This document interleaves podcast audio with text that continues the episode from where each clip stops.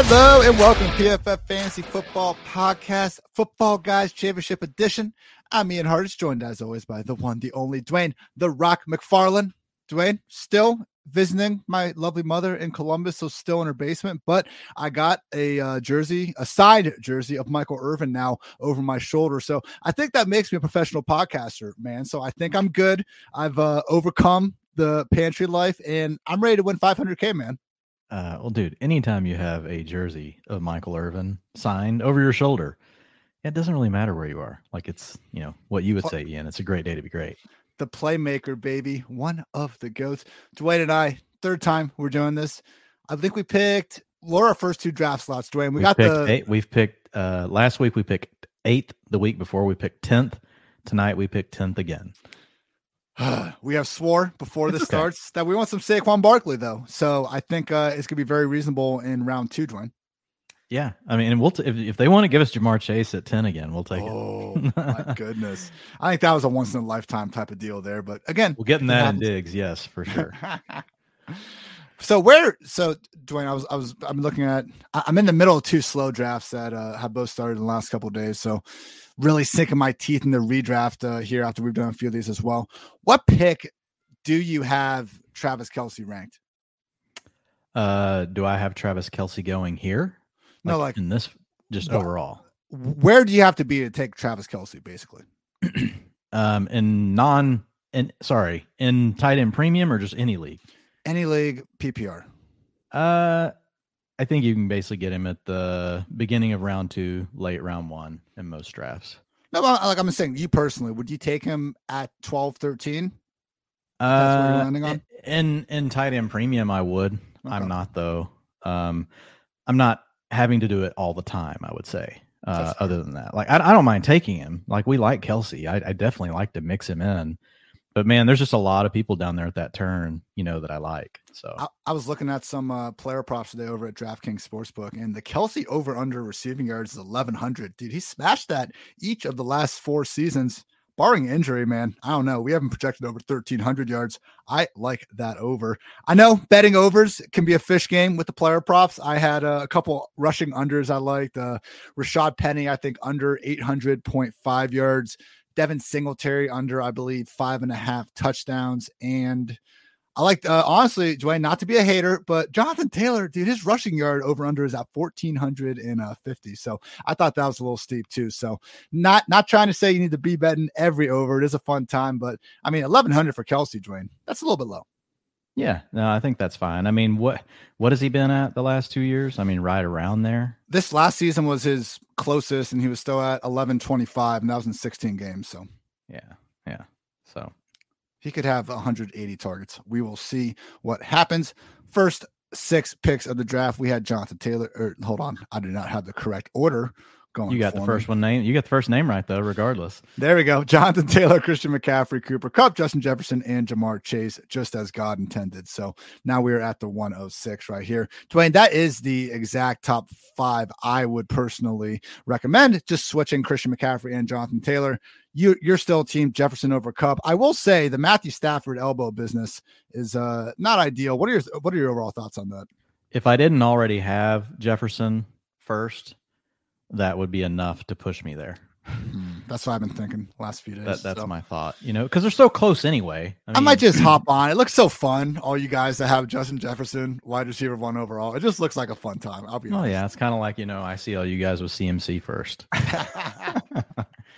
just re- quick recap for people that maybe didn't hear the other two pods around this. So it is a tight end premium over at the FFPC. It's Football Guys Players Championship, three hundred fifty dollar entry, chance to win five hundred k uh, in a playoff race at the end of the year. Um, there's also a league championship. Um, the playoff race is weeks 15, 16, and 17. So basically, the league winners, the league point leaders, those teams move into that round, um, even if you don't ultimately win the championship in the league. So um, it's t- it's a uh, one quarterback, two running backs, two receivers, one tight end, two flex, which can be running back, wide receiver, tight end. Tight ends go earlier here just because it is tight end premium. And Davante Adams goes right in front of us, Ian. Uh, so speaking of Travis Kelce, he usually goes at pick eight. If you would like him, you're getting him at pick 10 here in a tight end premium. This is the move. Travis Kelce. Or okay, we'll take Kelce now. Boom. I like yeah. it. Again, if it wasn't tight end premium, we could have had a Dalvin versus Derrick Henry debate. I think eh, they're in the same tier, though. I don't worry about it too much. Uh, kind of whichever one floats your boat, you're getting a freaking heat, massively upside RB one, regardless. Kelce tight end premium because Dwain, we're gonna. I'm not. We probably won't get one of Cook or Henry, but I'm not too worried about man. If we they come, come, back, back we'll take them. they come back, we'll take them. Yeah, or if Saquon's there, man, like it. It is a tier drop off, but I, I want me some Saquon. Yeah, I really want some Saquon too. Um, it's uh, I haven't got a ton of him over here yet, just because of the way the drafts have fallen. Even though, like, I feel like I've kind of been helping lead the Saquon bandwagon.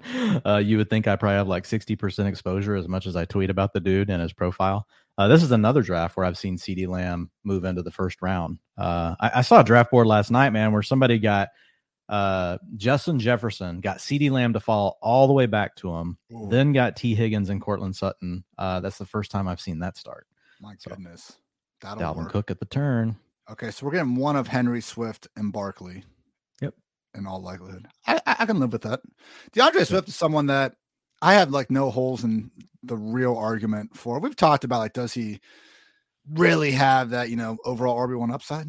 Maybe, man, because I I do think uh he is one of those guys, Dwain, where we've talked about how bad the rushing metrics are, but when you watch him, like it, it shouldn't matter how how explosive and elusive he is as a receiver. Like that's going to translate to being a rusher. I think it could just be limited sample than anything. I think the dude might just be an absolute all around baller. And you know, a lot of smart people. Eric Eager leading the restore the roar bandwagon, Dwain. and look, I'm not a big strength of schedule guy. Hey, let, us be honest. We need to let Eager know. I, am pretty sure we were ahead of him on all that. I, I think we were probably talking about the Lions like what three months ago. So he might just have to get in line behind us. I, look, I'm not a big strength of schedule guy, but I kind of scoffed at the just the certainty with the win over um, with the Lions until I looked at their second half schedule. That's gonna be nice for a running back. Okay. Oh, we got Henry in round two. Yeah, yeah we're gonna we're gonna take Henry here just because you don't normally get him. Let's go. Unless, I know you're wanting him, and I don't want to take him at ADP, so it's like kind of now or never. It's 203. Derrick freaking yeah, Henry. Let's take him. I'm with you. If Derrick Henry does not get hurt, if no one, if not a single running back in the NFL gets hurt this year, Dwain, it's going to be Christian McCaffrey, RB1, and probably Derrick Henry, number two. Yeah, I think you can make a good case for that. I think JT is obviously still in the mix of the conversation too. Yep. Yep. But yeah, I mean, eh, and again, we're getting Henry, you know, past the ADP. And so I will tell you this on Henry, and you and I have talked about this. He's not a player like so with Najee. Um, I don't feel like if I don't take Najee like all season, like if I just don't draft him at all, I don't feel like there's really a case where Najee's going to come back and blow me up.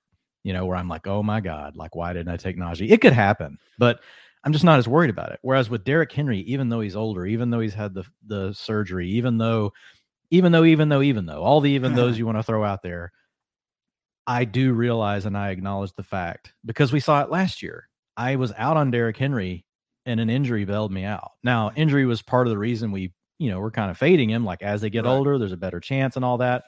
But getting him in the second round, knowing that there is still that massive ceiling outcome for Derrick Henry, um, and that's the thing people just have to acknowledge. Um, I think, and and for me, even personally, like going back and just really researching a lot of the running backs prior to just the last 10 years because to be fair like a lot of the running backs we were looking at in the early part of 10 year of this last 10 year period we didn't have a lot of elite backs in the league at that time was what i started seeing right and then we got they started to trickle in. We got Todd Gurley, we got David Johnson, we got Ezekiel Elliott. And all of a sudden, right, we had all the we got CMC added into the league, and Leonard Fournette came in. And then all of a sudden, it's like, oh man, running backs are good again. So, like looking at a ten year sample, part of me started to think, well, man, really, I'm looking at a five year sample. We had like five years, you know, where there really weren't that many great backs in the league. The ones we had were getting old, older, yep. and so I went back and looked at like the ten year uh, period previous to that, and like I was like, holy crap, look at all these 29 year olds like posting like 14, 1500 yards. Like Shaun Alexander went freaking bananas one year. Like I was like, oh my God. And again, we are in a later time period, but at the same time, I think, you know, I just want to acknowledge that, you know, he's not completely over the cliff, even though he has the carries and everything. We've seen historically guys with the same amount of carries as him at the same age still have big seasons. So we know it's in his range of outcomes. Last year was the first year that Henry missed more than one game in a season.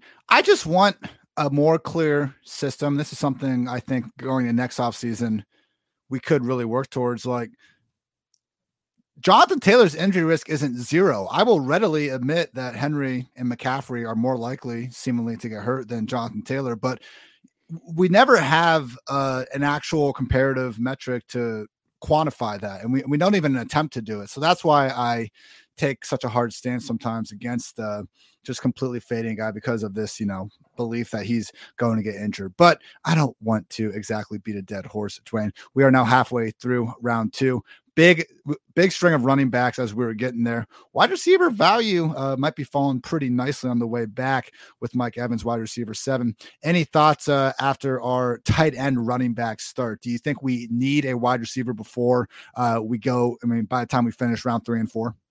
I think we're pretty much wide open, to be honest. We can see what happens with value. I mean, um, we know running backs and tight ends go pretty fast in these drafts over at FFPC.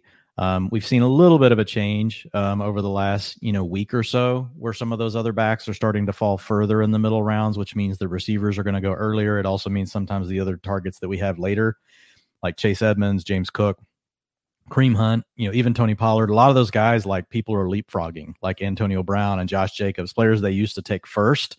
Now people are starting to, and I like to think we're probably part of this because like we've been beating the drum on a lot of these players, and we've been talking about, hey, don't draft these other guys. And so what we didn't really want to happen though is then all of a sudden like everyone starts doing that and then the board like totally gets rejumbled. So like we'll see what happens, but I think right now we have a lot of flexibility. You know, tight end is a position that can go really fast here. We've got a a, a starting running back. I think um yeah, we probably want a receiver, but we can really let value dictate what we do.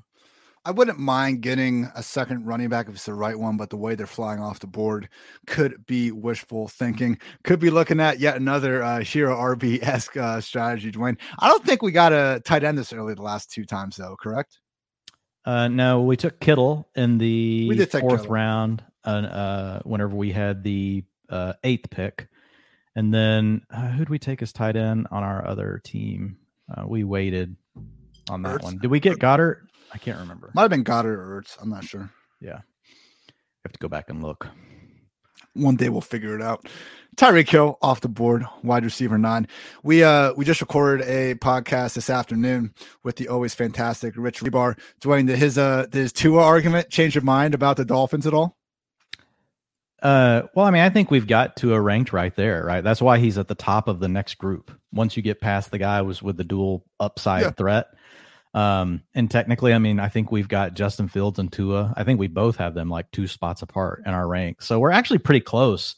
Um, but I thought Rich did a really nice job. You know, obviously, I mean, this what that's what Lord Reebs oh, yeah. does. You know, of course. Of course. laying that kind of stuff out for us. Um, I thought he did a good job. You know, of walking it through. I I, I tend to think like, look, that type of quarterback, we've seen it in the past. They can have blow up seasons just on efficiency alone. We've seen it from Matt Ryan. We've seen it from other guys that play in that Shanahan slash McVay style offense. Um, you know, does does Tua really strike me as someone that has that top six upside? No, but I don't think that's not necessarily what Rich was saying either. He no. could end up being an arbitrage play on some of the other pocket passers that, that we take, you know, in the first 10 rounds. I think that's a good call. And the question was like, who's your favorite late round quarterback? So absolutely, from yeah. that standpoint, I'm cool with it. And I think that's about where. I mean, I'm not too far off uh, with Tua as well. So we, you know, so you're saying there's a chance. I, I do like the idea that he, he is a cheaper version of the Dak to Cousins tier. Whoa, Dak to Cousins tier, Dwain. We are officially there. You uh, messaged me, I think, late last week and about moving Dak down to QB 11 after uh, making the updates. Just a term, you know, just a factor of the weaponry available. I mean, we did see Dak's gotten better every single year of his career, so I don't want to hold too much from his early uh, season, early career against him now in the year 2022. But we did see him, man, that one year before when they traded for 2019, I believe, when uh, they traded for Amari Cooper halfway through the year. I mean, things were rough for a bit, man, when he didn't have really anyone that could separate. Now he's got CeeDee Lamb, so he's at least got one guy, he's got one all star out there, and that's great. But Dak probably does deserve to be in this tier, especially last year after we saw such a dramatic decrease in his rushing usage post ankle break. Yeah. I, and it was honestly, it's like and this is why I like doing tiers. It's just like as I looked at the tiers more and more, and I looked at Matthew Stafford, Aaron Rodgers, Derek Carr, Kirk Cousins, I just started to ask myself more and more. I'm like, what's the difference between Dak, you know, and really those guys? Um, you know, I think Dak could run the ball a little bit more this year, which could help him. You know, he was still coming off the the ankle injury last year, and and that's Maybe, why he's at the top, right? And that's why he's at the top. And we and we like Dallas's volume, but at the end of the day, like he's really similar to all those other players in that tier. And I just don't see a reason. Last year, Dak was a major part. Like he was a centerpiece, centerpiece in my quarterback plan last year. You know, I put out the centerpieces that are part of the strategy articles you and I we've already done. You know that uh, podcast on quarterbacks, but Dak just he's not a guy that I'm that worried about missing this year. So we got yeah. two picks to us, Ian. I have Travis Etienne, DJ Moore, Mike Williams, Courtland Sutton, and Darren Waller all in our queue. Is there another name? I'll add Breece Hall to the bottom because we're gonna we'll be coming back around pretty quick. Um, I like all of these guys. T I was hoping Tee Higgins was kind of sliding. I thought, oh man, maybe we'll get Tee Higgins to slide down to us, but he just went off the board uh, at pick six. There goes feel, Darren Waller. One I feel like I feel like Etienne will not be back to us. I think Mike Williams no. could. I, well, we're gonna. My thought is we'll get one of these receivers coming That's, back. Exactly. I, I think. um all right. So I think we just go ahead and take Etienne. He'll be on all three teams we have. So if Etienne something happens, like you and I can cry together into a e- beer. Etienne over James Conner. Etienne over James Conner. I like Etienne.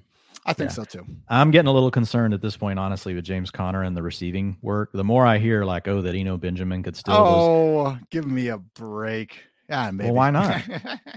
I, but here's the thing: like, how come we didn't last year? How come we didn't last year when Chase was hurt? Well, I get it, but we say this all the time about why didn't so and so do something last year, and then they do, you know, the next year.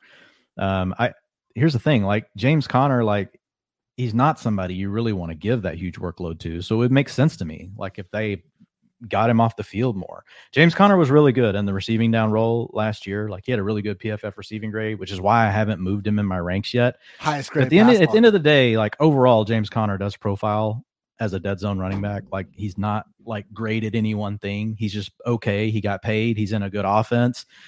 But with the injury prone stuff, and if he loses any of the passing down work, like it could really hurt because we know he's not going to score as many touchdowns as last year, right? I mean, I can't, we can't say we know that, but most likely, right, we're going to get some touchdown regression.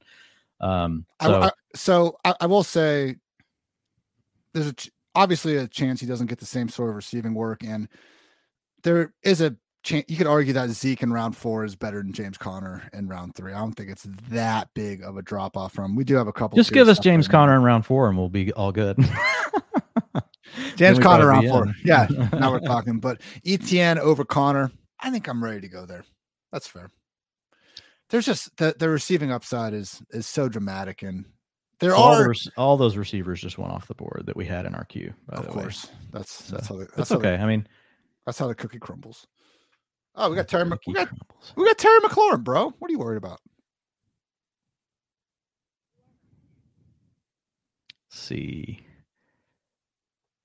I don't like when you just ignore me like that, Dwain. No, no, no, no, no. I, I was making sure I had everybody in the queue right. Sometimes I have to ignore you just to make sure we don't jack up our pick. That's fine. so okay, yeah. So here's the deal. Uh, James Conner is still available. He normally goes pick 33 or we go ahead and take the receiver here. If we take James Conner, we can be pretty much done with running back. Um, or we go receiver. I think McLaurin is the pick if we go receiver. That's tempting. How big of a difference is Conner versus McLaurin overall? Pretty big. Yeah, pretty big. I'm interested in a. What if we just go Conner here and we absolutely kind of done, with, done with the backs and do something yeah. different than what we've done before? Hey, I, I've liked the wide receivers we've been able to get middle and late. I think if we're still going to be able to get some better value there, it's going to be drafting on August 8th. All right. Let's, let's let's, let's do this. Here's what I will say. We're going to feel fabulous about setting the lineup week one. I don't know what it'll be like after our, our, week one projection is going to be fantastic. Yeah, hey, look, week we're gonna, one. We're going to leave the next two rounds with at least one good to great wide receiver, maybe two, Maybe we get a quarterback. After that, we can just rip off wide receivers, man. And there will be some there. Fingers crossed that guys like Michael Thomas, Chris Godwin. Yeah, that's what we need. We we need yeah. some Michael Thomas. Uh, and, and, like he's a guy that we've been on that no one else has really hopped on yet. Like people still aren't adjusting. What what are we waiting for? Yeah. So I, I'm I'm all I'm I'm with you. I'm down. I think we like Michael Thomas. Honestly, was the name I had in my head that make me made me okay. Just going ahead and taking James Conner there. And again, it's flexible over here. We honestly like right now we're starting three backs. So one of our flex positions is already filled. So we need two receivers plus a flex. I, I like this. So, So, there's a lot of ways we can go. our, our last two drafts were like one RB through the first six or seven rounds or something. Now, now we got three. This is good. And we're just taking value, to be honest. I mean, Kelce was a value. Derrick Henry was a value. Etienne was past ADP.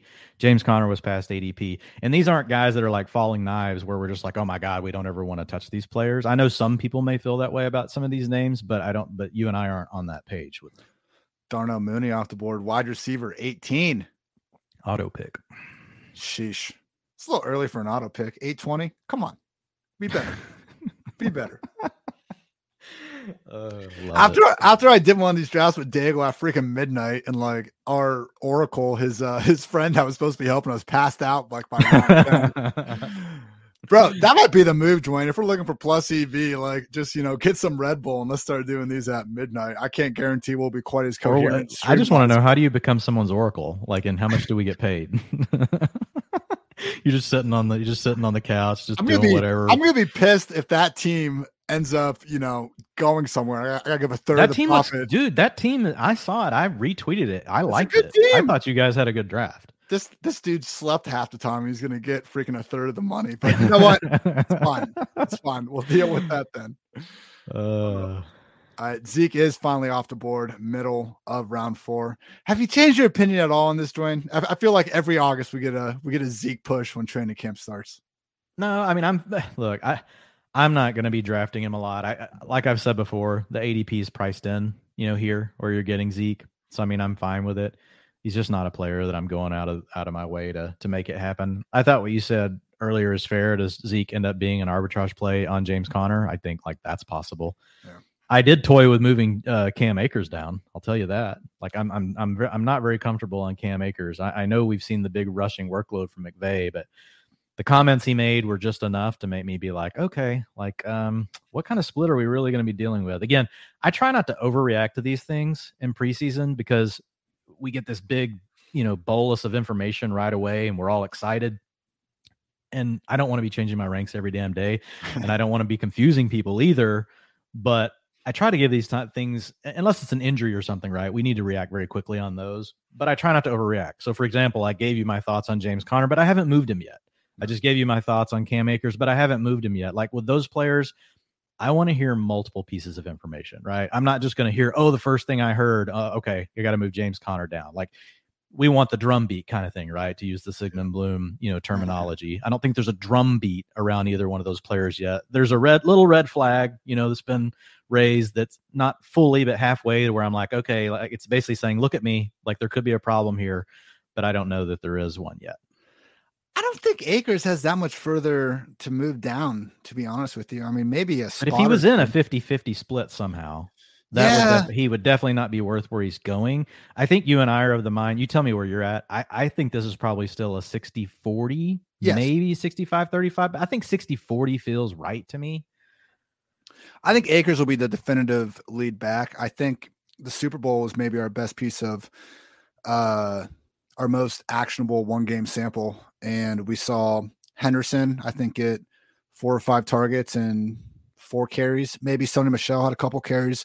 Cam Akers led the way, I think, with a 55 or 60% snap rate. So I, I don't think Sony Michel is really going to be replaced. I just think it's going to be split up between Henderson and uh, Cam Akers. So honestly, I think both guys are arguably underpriced. This is a situation where if either one got hurt, I expect the other one to completely take over the backfield. I wouldn't think that, you know, they're going to sign guys off the street in order to make this into a committee or something like that. So the only thing that could really make it interesting, Dwain, uh, would be a trade of sorts. Seems like for now, the Kareem Hunt chatter has died down, but who the hell knows? We did see the Philadelphia Eagles note that uh, a beat reporter is saying that they could potentially be looking to trade for a running back. You know, Dude, if he goes there, it, Miles Sanders, curtains. Good night. Bye bye. Like Well, why else would they trade for him? And, that, and that's why we've been high on Kareem Hunt. Like, I don't know. Behind that offensive line, Ian. Oh I'm- my God. I'm not saying Kareem Hunt walks into any team in the NFL and is just the undisputed three down RB1, but I don't know why a team would trade for him to make him like the freaking RB3. I think there are 10 teams where he could do it, and they were on my list. Like I, I, I Yeah. put a tweet out on it this weekend.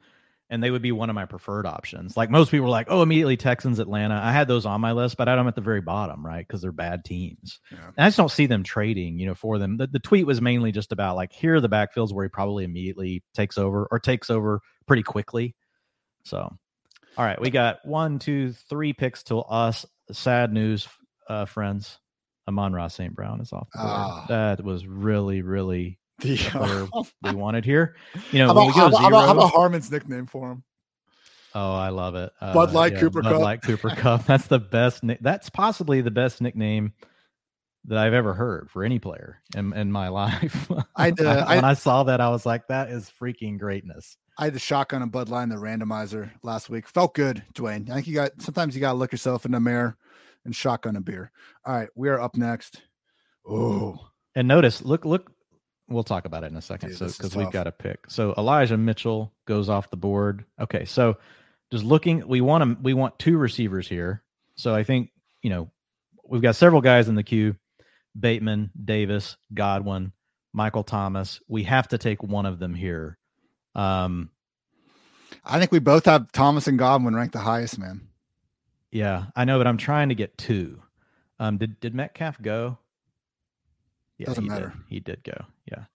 Okay, because I I did. All right, I was just making sure. Okay. Would you rather have Bateman over Godwin Thomas? My thought is we got to take Bateman or Gabe Davis first, and we let one of the others. We got to play the game of letting one of the other two fall back because we want two. That's true. They could fall. So I, I want Bateman. Okay. Okay. I, I didn't. I, I, I didn't let's go Bateman. Let's go Bateman. That's fine. All right. I didn't realize Thomas was uh was that far down. Yeah, I think we get one of Godwin. You never know Thomas coming back, but that I'm just and also just trying to help like listeners. Like, yes, you have your ranks, but the way you build your team is is you got to give yourself outs to hit the big teams. And if we take Michael Thomas first, there's a very good chance after we pick Rashod Bateman, Gabriel Davis, all the rest of them go off, right? Michael Thomas gives us a chance for one of them to come back. Now he could go right here to one of these people on the turn, like very possible. I feel pretty good though because now we've got three receivers to team 11, two receivers to team 12. Doesn't necessarily mean anything in a double flex. These guys yeah. could go any way they want here.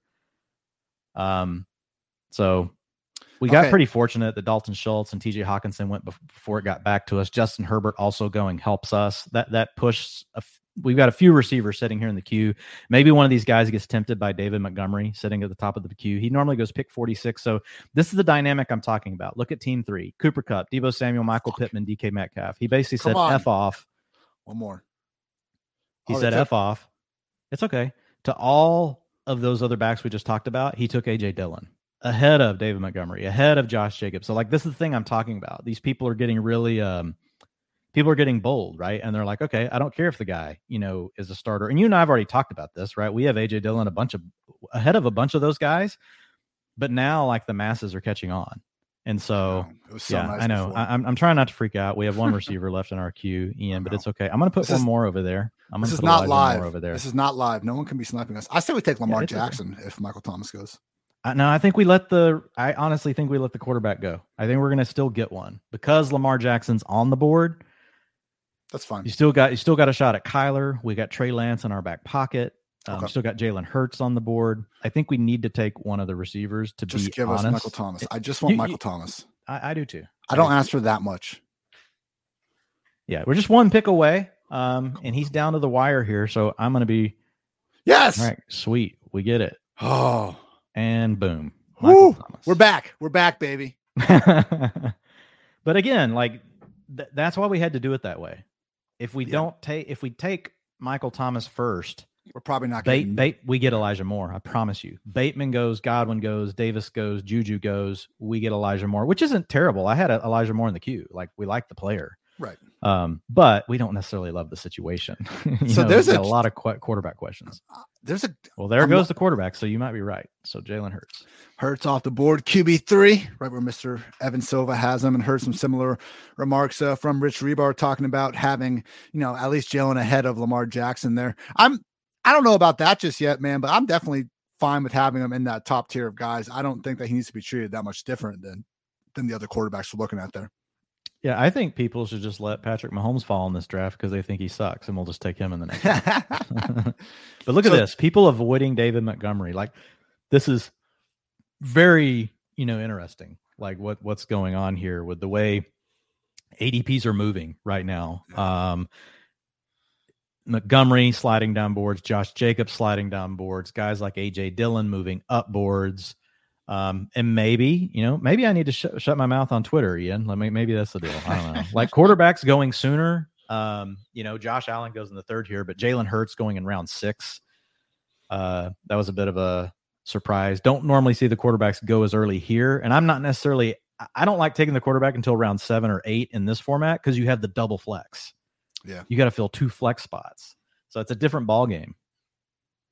I'm cool with that there. And there's a chance that one of them still slides. Pollard right in the six, man. See what I mean? Dave Montgomery on the board, and we're somebody's taking Pollard. See, is what I like was, I was texting you about this earlier, and you Pollard like, RB twenty three is ridiculous, Dwain. I'm not advocating for that. I'm just saying. I, I think the slot I think the slot narrative is actually possible based on the Cowboys wide receiver depth. That's all. That's my main point to you. I think the bigger point is like he's been getting the two minute offense work in drills. That's all he needs. The, the slot thing, the problem is it just doesn't equal much. It'll be like 120 routes max. But he doesn't need know. that many more touches per game to be at like 15 carries and targets. I mean, what was he at last year? I'm just saying, like last year, like if you look at uh Nyheim Hines and a lot of these guys, how many targets they actually get from the slot? Like he was already at. I'm just saying he was already at 11 like 11 touches per game last year. All he needs to do is get four more. There goes Like, Mahomes. And- and Look, it's fine. My my my point is like we're just betting on something that doesn't normally happen, and and you're and I think people are feeding themselves the narrative to make themselves feel comfortable so they can take Pollard in round six. That, that's what's happening. Like let's Round, just round honest. six is absurd. Round six is absurd. We're not we're not playing any sort of percentages here with Pollard. We're just wanting to bet on the upside, and we want to give ourselves reasons to feel okay about doing it in round three. And this guy has Ezekiel Elliott on his team already. Like I hate this build. You know what, man? I, I don't. The thing about Pollard going off this year, the victory laps would be on like could, could not deal with it on Twitter. We'd all have to like log out for like a day or two and just let those people get their 48 hours in. I mean, Yeah. I, I don't think there could Well, be. here- here's the problem. I don't know that anyone can take the victory lap. Every everyone like his ADP's round seven. Dwain, someone you will know? always try to take a victory lap. Well, that- that's just that's the way fantasy Twitter works, you know. That's true. So there goes David Montgomery. Um, what pick are we at there? That, so that that's round six, pick five. Yeah. So we're nearly 72 picks in. You know, like what is that? Like pick 67. David Montgomery normally goes pick 47. He fell 20 spots in the draft. That's when you take David Montgomery. Yeah, we we skipped him for Michael Thomas. Well, we need. I and there like goes another- Jacobs. Another, wide receiver. Yeah. I would take Michael Thomas over. uh over Oh yeah, no, dude, we're good. Yeah, I, I'm with you. I was just messing with you. There goes Thielen. Well, here's what I like. We've definitely got a different build. Um, I think Michael Thomas is going to end up being one of our more rostered wide receivers. Look, and here goes Joe Burrow. This is actually good. I wouldn't mind like if people just want to get crazy with the quarterbacks here and make us wait around or even have to, you know, do something later. Like push something back down this way. Joe Burrow Although- going ahead of Kyler and Lamar Jackson. Now, what world are we living in, Dwain? the wrong, like the wrong one. the wrong one, I guess. Yeah, exactly. Like I think where you have Burrow is fine. Put him at the top of that tier with uh, Brady and Russ. I, I am there for that. But when I'm seeing people really pushing him up right into kind of the same range as the top tier, man, I, I don't see it at all. Like last year, again, one of, if not the number one adjusted completion rate, you know, top five in yards per attempt. Like you can construct an argument that Burrow was the most accurate and efficient quarterback in the league last year. And he was a quarterback 10 in fantasy points per game. So maybe Zac Taylor does just, you know, turn the passing volume all the way up. If that that's his path to it working, but that's far from a guarantee. And I just think that the floor is so much higher with these dual threats ahead of him. So it's nothing against Burrow, but especially in that build, man. I, I just that's not the guy. there goes be counting on. Lamar. About So time. we we got Lamar at this pick in our first draft. We got him. At, we got him in round seven, pick ten. could Kyler fall? Oh my god, I shouldn't have even said it. Yeah, he probably won't now, but there's a chance. He just has to get past these three picks. All all the guys after all the guys after pick five have a quarterback. You got Mahomes, Allen, Herbert, and Hurts on Oh those my. squads. So if we get past these, We got it's three more. very picks. very possible. Yeah. Oh man. So, but, but these teams are built pretty balanced. My guess is one of them take Kyler, but we'll see.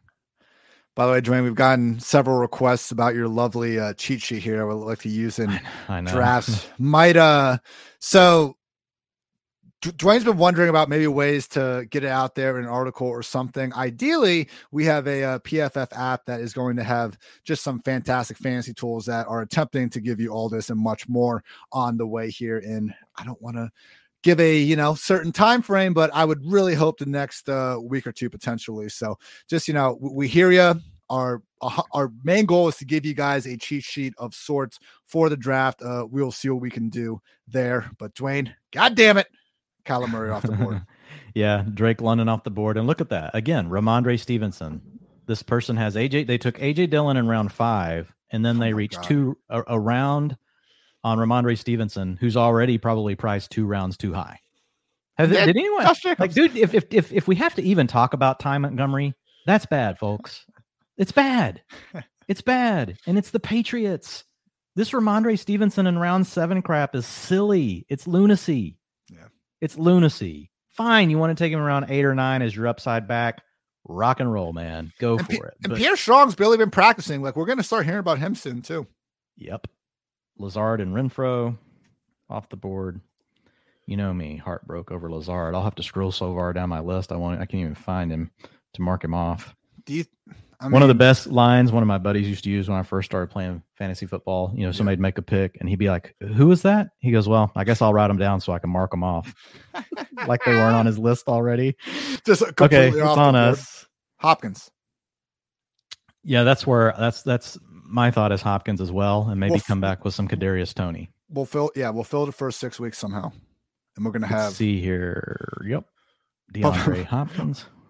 But by, by the time one of Henry or Connor uh, just completely blow out a tire, we'll have Hopkins come back from. That's the key. We'll become a second half wide receiver team here. Yeah, I agree. I think Tony, we hope him comes back. Uh, Evan Silva made a good point about all the, you know, hey, not to offend anyone, but m- maybe the age in these drafts, Dwain, might be uh, up there. So maybe Trey Lance, uh, some of these dual threat quarterbacks that the Boomers uh, aren't in love with, end up falling to us a little bit. I mean, Trey Lance, I got Lance, I have Lance queued. Um, That's just to stay got, on top of it, though. Yeah, I, have got. You could talk me into it, though. There goes Kadarius Toney. Like, I really thought about taking Toney first there, to be honest.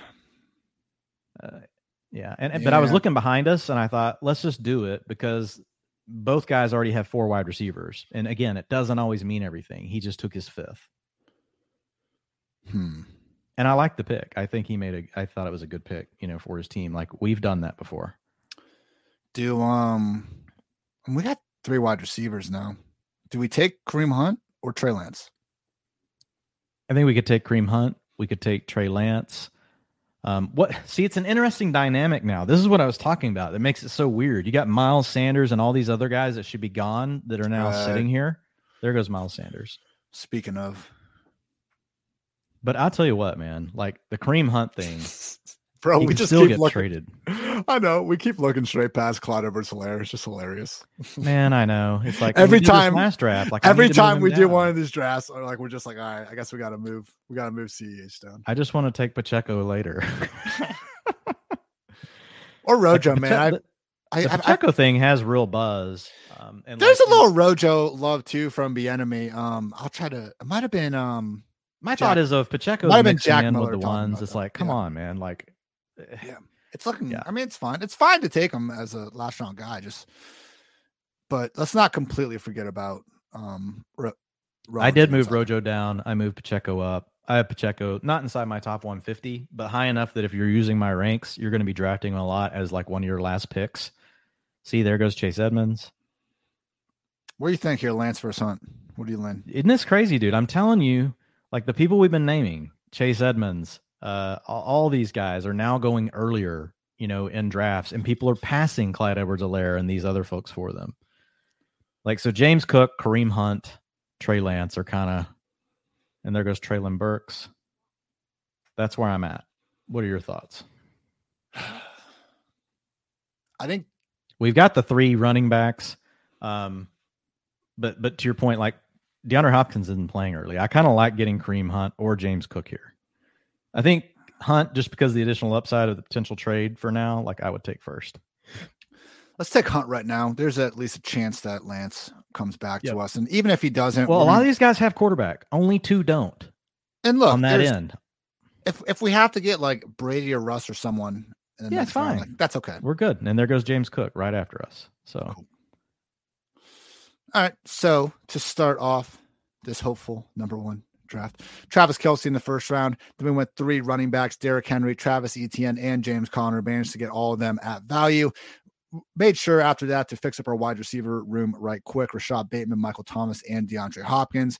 And then just based on the guys available, weren't quite able to get Kadarius Toney to fall to us. Got Kareem Hunt, knowing that we're not going to have Hopkins for the first six weeks of the season. We are hopeful that Trey Lance falls back to us in round nine. If not, we were comfortable with the rest of the quarterback options there. I still think there are enough wide receivers, Dwain, in the wide receiver 50 60 range where we're going to be able to get one or two in the next round and feel pretty good about the spot. We don't, it's, hey, obviously every pick comes with a cost so you know we need to remember that too but you know one of the advantages taking that early round uh tight end it's always a pain in these middle rounds when uh you know you have multiple positions There's so much that, you want yeah exactly so at least when you get and, and it's the same thing with quarterback like I, I know you're using one of these earlier picks on it but luckily when you take the great tight end or the great quarterback you're taking one and you're done yeah exactly so it's I mean, you say it perfectly. Like it, once you get to this range, there, like between, and we've talked about it all. We've been talking about it honestly since like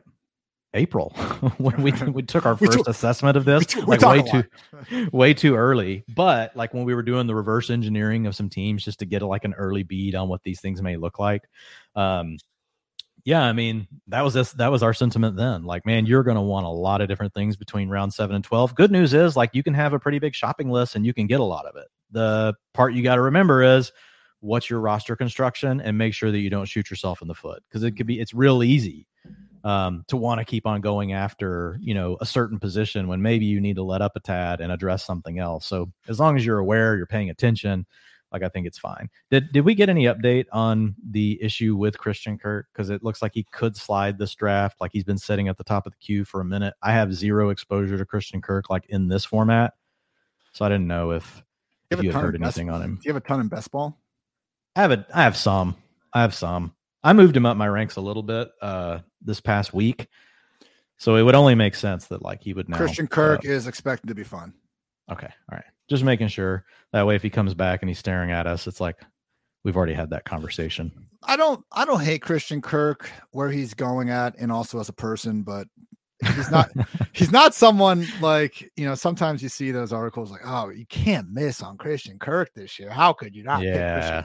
That's kind of where that's I'm about like, as good ah. as the articles i see that say t. Higgins is their number one avoid. Oh. i'm like what the hell's going on? T. Like, higgins like this person must have never studied any breakout metric in their life. Avoid t. Higgins man. Dude especially yeah. especially I don't know what t- that voice was especially like in a draft like this when he's going wide receiver 13, man. Like, all right, now you're taking him next to a fellow wide receiver twos on their own team or like number ones just in a terrible offense. So, wide receiver 13, man. Again, we have him like wide receiver eight, I believe. Yeah. I mean, look, he's a young dude that basically parallels CeeDee Lamb and all the breakout metrics. The only difference is we do know there's a guy that can cap his upside, but that doesn't mean we can't have two of them, you know, just out there eating, you know? Right. And look, it's not out of the range of outcomes that T. Higgins is actually the best wide receiver on the team this year. Like, look, we love Ja'Marr Chase, but T. Higgins is really good in his own right. Um, so th- that's my main point. I, I, think people get too hung up on the fact that he plays with Ja'Marr Chase. Can you think of a wide receiver combo from the past that kind of relates to these two guys?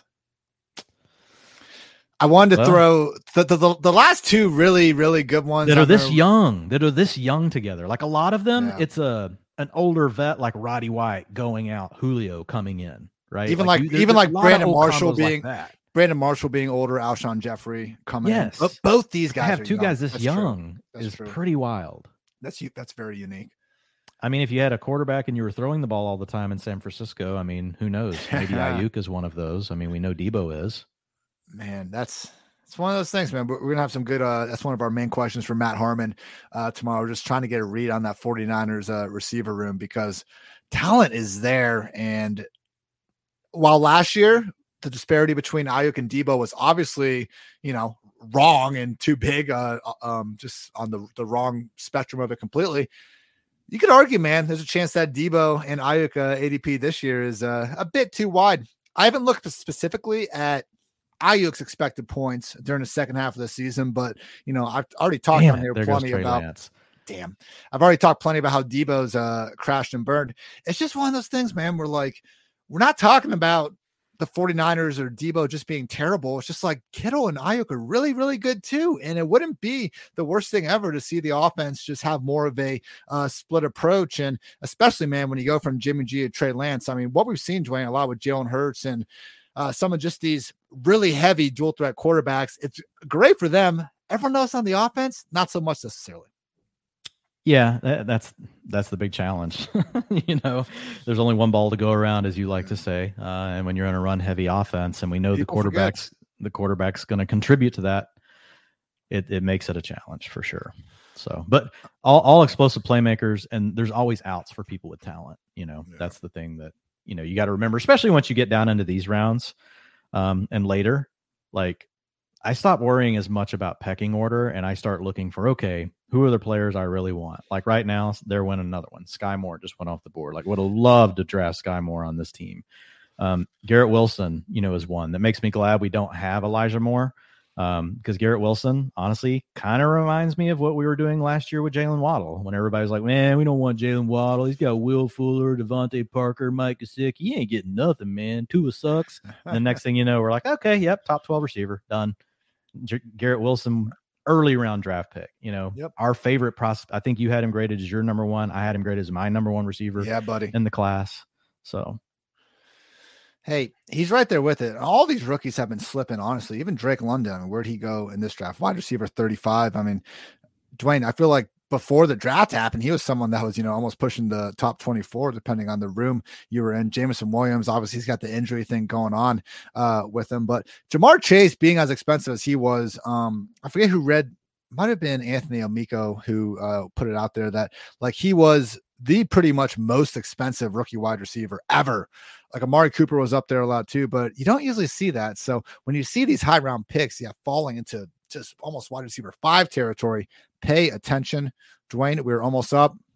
yeah, Melgo and Rashaad Penny both go off the board. All right, do the guys between us have quarterbacks? Or wait, no, Rashaad Penny did not go. No, but I, I don't. I, I feel like we need to grab Garrett Wilson here. Is just- my thought. Pray that one of Russ and Brady come. Yeah, and if they don't, like we've kind of talked about this, like we like Justin Fields. We feel like he's just flying, just falling, free falling down boards. We'll We still get we could a still get a Stafford or Kirk Cousins or a- Okay. yeah.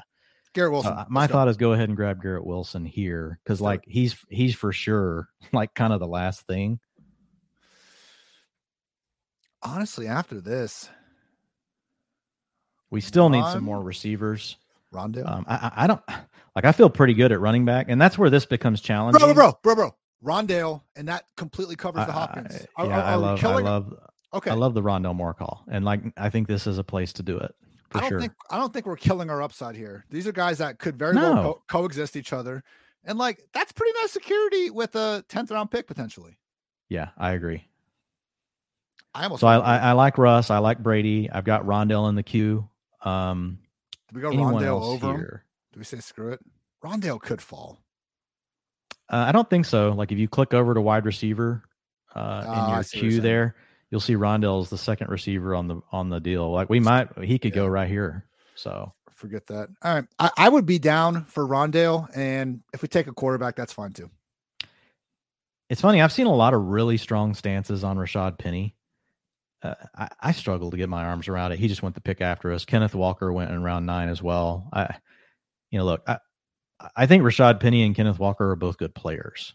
Uh, my, my struggle with it is like, really, I mean, you really think you know who's going to get that ball, and that we don't really think it's just going to be shared, Well, I don't look. and I don't we've think got a terrible offense. I, I think we overrate the importance of offensive line with fantasy running backs because volume and just overall offensive environment is more important.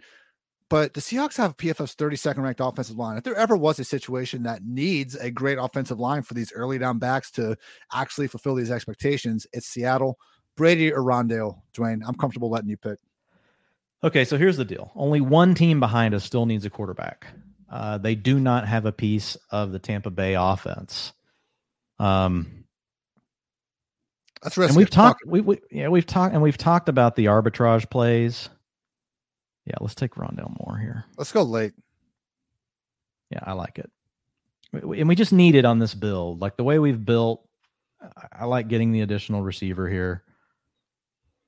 And again, every other team having a quarterback gives us a good shot. If team four wants to stay on the path they're on and let Brady go by, like he probably makes it back to us. We just need Brady to make it past one team. Oh, man. Woo! Gotta come all the way back. That's the thing. Being at this turn feels good to get your draft picks out, but it's a long way back for these guys. Pat Freiermuth. I'm, trying, I'm not, trying to get caught up. Did Tyler Boyd go? I don't think he did. I think he's still there. Yeah. I, I actually just took him in my uh, Apex Writers expert league with uh, some of these other guys. We were talking about it with uh, Rich Hribar on the pod, Dwain. The wide receivers absolutely fly off the board in this league. Let me get any industry draft almost they they fly off the board. This one's almost like obnoxious. Like you just need to like adjust your strategy for it. Let's see. My first, I know no one probably cares. I'm filling up a little bit of time here. First eight rounds, I got Lamar, Saquon, and Derrick Henry, Boyd, Hopkins, Adam Thielen, and Michael Thomas. Saquon and Derrick Henry. That's yeah. a it's a super flex. No, no. Wow, just balling. Uh, yeah, and then wide receivers relatively weak. Michael Thomas, Thielen, Hopkins, and Boyd, but I got Kyle Pitts there as well. So, yeah, the uh, it's good to put you know what we preach into practice, Dwain, and I continue to really like Kyle Pitts in round three if the right players are gone. Because again, I agree. Uh, it's once you start comparing him to kind of like, as people can see on the YouTube over here, like once you get into the Courtland Sutton, Marquise Brownses of the world and the group underneath that, you just start having similar projections and take the tight end. And I'm pretty sure the freaking wide receiver you're looking at is maybe not that specific one we'll be back in round four, but someone in that tier is almost guaranteed to be there.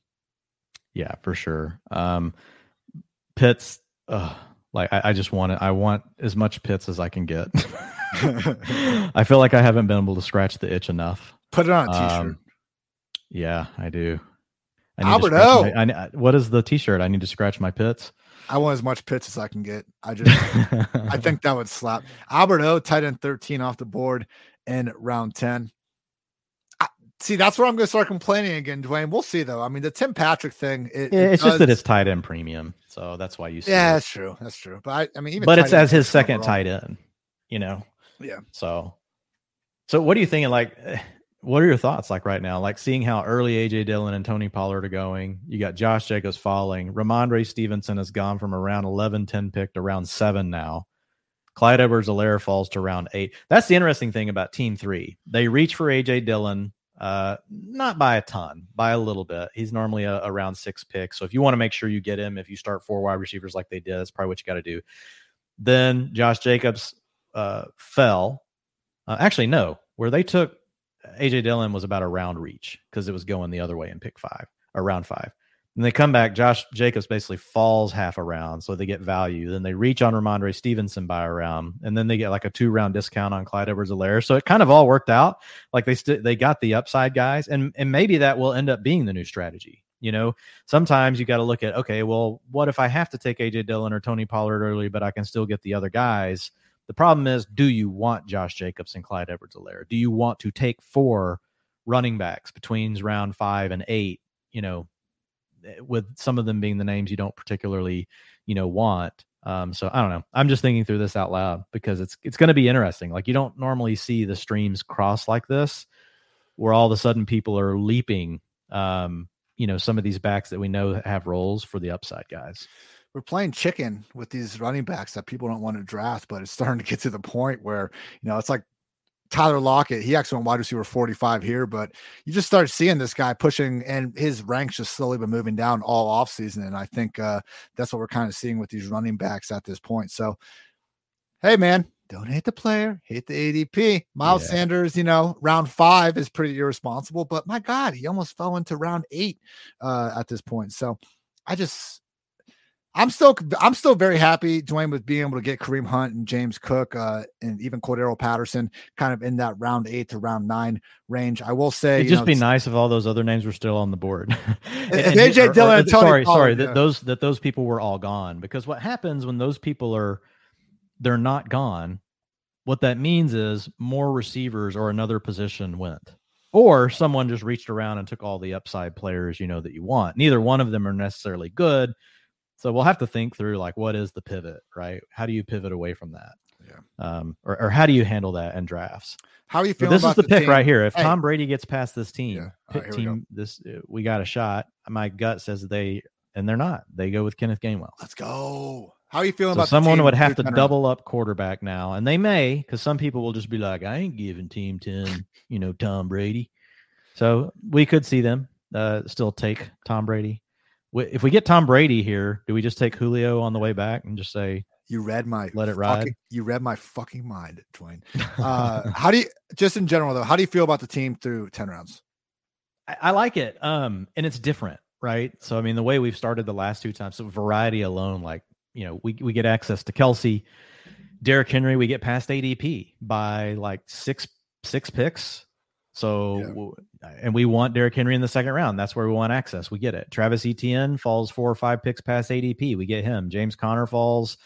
Uh, he's he's picked 32. What did we get him at? Or 730? We got him at pick 39. Nice. So we got James Conner at a seven round discount. Then we just pounded the receivers, Rashod Bateman, Michael Thomas, come back with DeAndre Hopkins.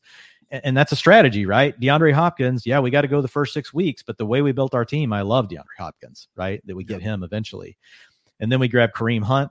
Dude, if Kareem Hunt somehow got traded, we're starting four running backs week one. And if, if you can hit on four running backs and you get those weekly ceilings that the running backs give you, and I've had them before in this format. Like it doesn't always work out because injuries and everything, but when it does work out, oh my god, like it can be a real thing of beauty. So Bro, and if Like Hunt doesn't that- get traded, he could still beat this just fine. He's not going to ride the bench in Cleveland. Yeah, yeah, no, well, look, dude, he scored 17 points per game over the first five weeks last year Uh, with that- Kareem Hunt. exactly. I mean, so- with with Nick Chubb. so I wouldn't mind grabbing D'Ernest Johnson later, just because if for some reason a trade happens, we get double leverage off of it. at this point, D'Ernest, I mean, I think he could be traded as well. That's another thing that maybe isn't how. Either way, it's good for D'Ernest Johnson. So he's very Herbert. fine. Um, I I, I had tweak all just my favorite kind of running backs per kind of round ten and on, and round eighteen I had Chris Evans, and some folks were throwing out D'Ernest Johnson. Derek Might- Carr just might be went in onto front of- something. Derek Carr just went. Sorry, I have to stop you. Derek Carr just went in front of us. Let's to a guy that has two quarterbacks, and we get Tom Brady. Let's go, man. That's how far past ADP was Brady? Uh, he goes in round ten. We just got him in round eleven. He goes round nine and ten. So Let's I'd have to. go. I got, I got to refilter to say show players that have already been taken to see what Brady's ADP is. Do not let the Samoa Stranglers get hot. Yeah, well, we're hot right now. We're running hot.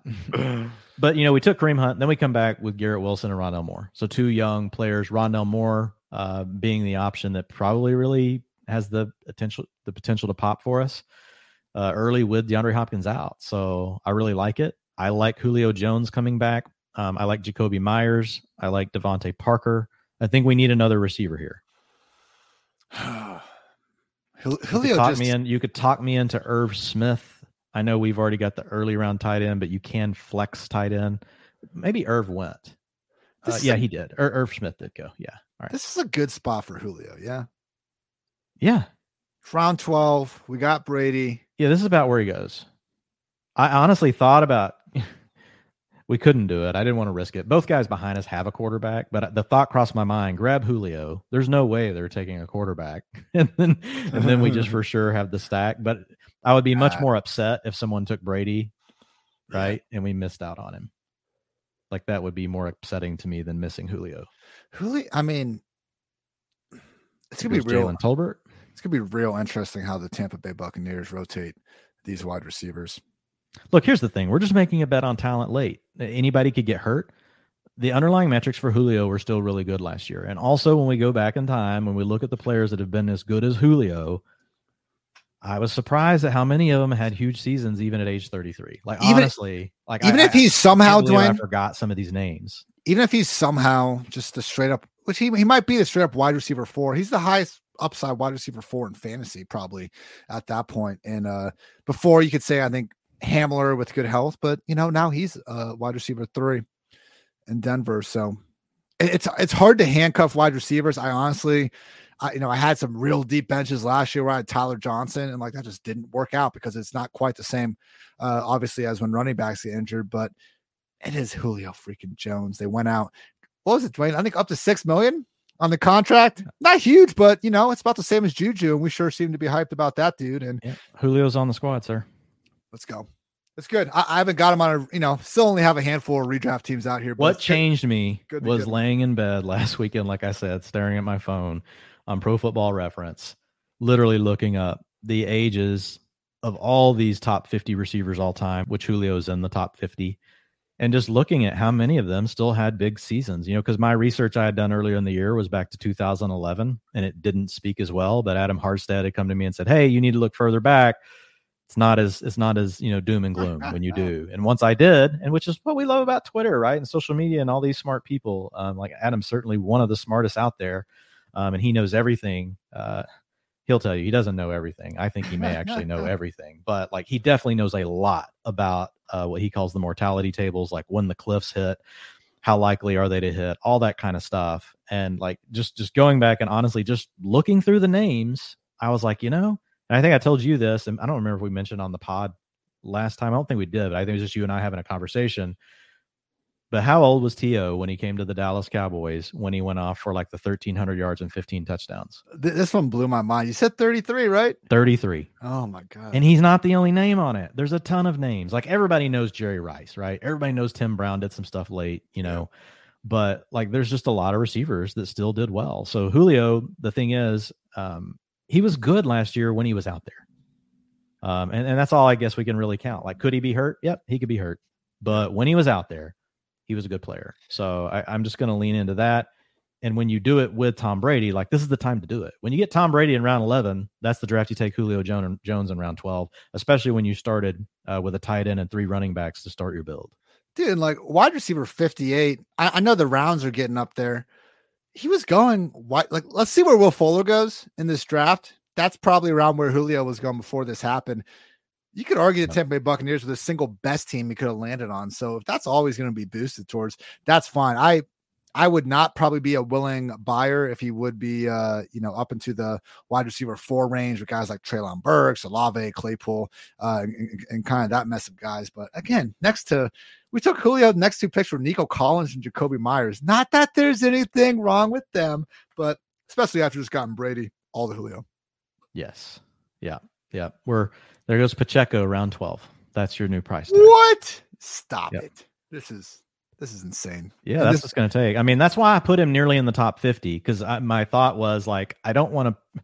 I'm not totally against taking him in round 12. What? But come on, though. Like, what's what's going to happen here? What if he just beats out Derek? Look, look, look. It's a ma- it's a matter of like where we get right, where the tiers and things break and and what else are you sacrificing? And it depends on your build. But why is he? That's really why is he going ahead of the pass catcher that just started the whole playoff run? I think is it, did Ronald Jones even go yet? I don't think he has. Ronald Jones is still available. What? I told you, dude. I told you a lot's happened in the last week that's going to freak you out. Not Dwain, freak you out, but bro, I've been following it. I'm well aware this dude is killing it in practice, but like my God, is he the only guy that we've moved up based on like just having? Well, it's the offense he plays in, and and the fact that he is rotating with all the guys just right now behind Clyde Edwards-Helaire. It's also the fact that everybody thinks Clyde Edwards-Helaire sucks. Everybody thinks Ronald Jones sucks.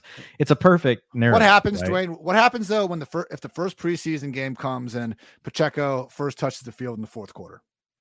Yeah, it'll change everything and he'll go back down. But if he plays, you know, with the ones for some reason, he's he could go up further. Uh, so yeah, right. I, look, I get it. It's a weird, uh, it's a weird dynamic, and, and, I know you've been following it. I didn't mean to say like you haven't. I just meant like in the draft room when you see where these guys are going. Because I did a draft with Nelson Sousa last week, and he's a great high stakes player. Um, and we took Pacheco in round fourteen. Um, you know, oh and and Nelson made the call to take him there because, and he was right, and he know it was over on a different platform, but uh, I was like, really? Like here, we got to do it here, and he was right. Like as soon as we, as soon as that happened, like all the Camp Buzz players went off the board.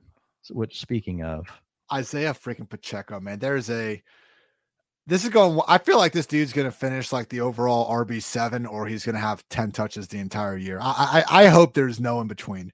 I want the Isaiah Pacheco story to either be just one of the greatest ascensions we've ever seen, or just be done with it you know, is that rational? Not necessarily, but but I mean, yeah, it's, it's a valid point, you know, that you're talking about. And the guy takes Jamal Williams coming back. See, honestly, that right there is where, if what you're really saying is, man, I'm putting a chip on the Kansas City offense, why not just take them both? Why not yeah. just take Ronald Jones and Pacheco? Like, if it's such a good offense and you just got to have a piece of it, why not just lock down the piece? It's not like you're cuffing your second round pick, you know? I mean, like for me, like and also, I mean, I wouldn't mind Jamal Williams falling back to us. It doesn't matter. We're just going to take Rojo if he gets here, and we'll just be like, okay, guys, we'll see what happens here. I'm trying to find the tweet from that I mentioned before. Like Eric Bieniemy just came out and like talked about Pacheco and Ronald Jones and again, this is just so based on. I feel like this is all based on the exact shit that we promised ourselves we wouldn't be paying that much attention to. We've talked about this, Dwain. How in the beginning of training camp, it's normal for you know a bunch of different running backs to be rotating with the ones. I I still think this one has been very consistent, but at the same time, when you see a seventh rounder getting what he's getting, like that's helping drive it.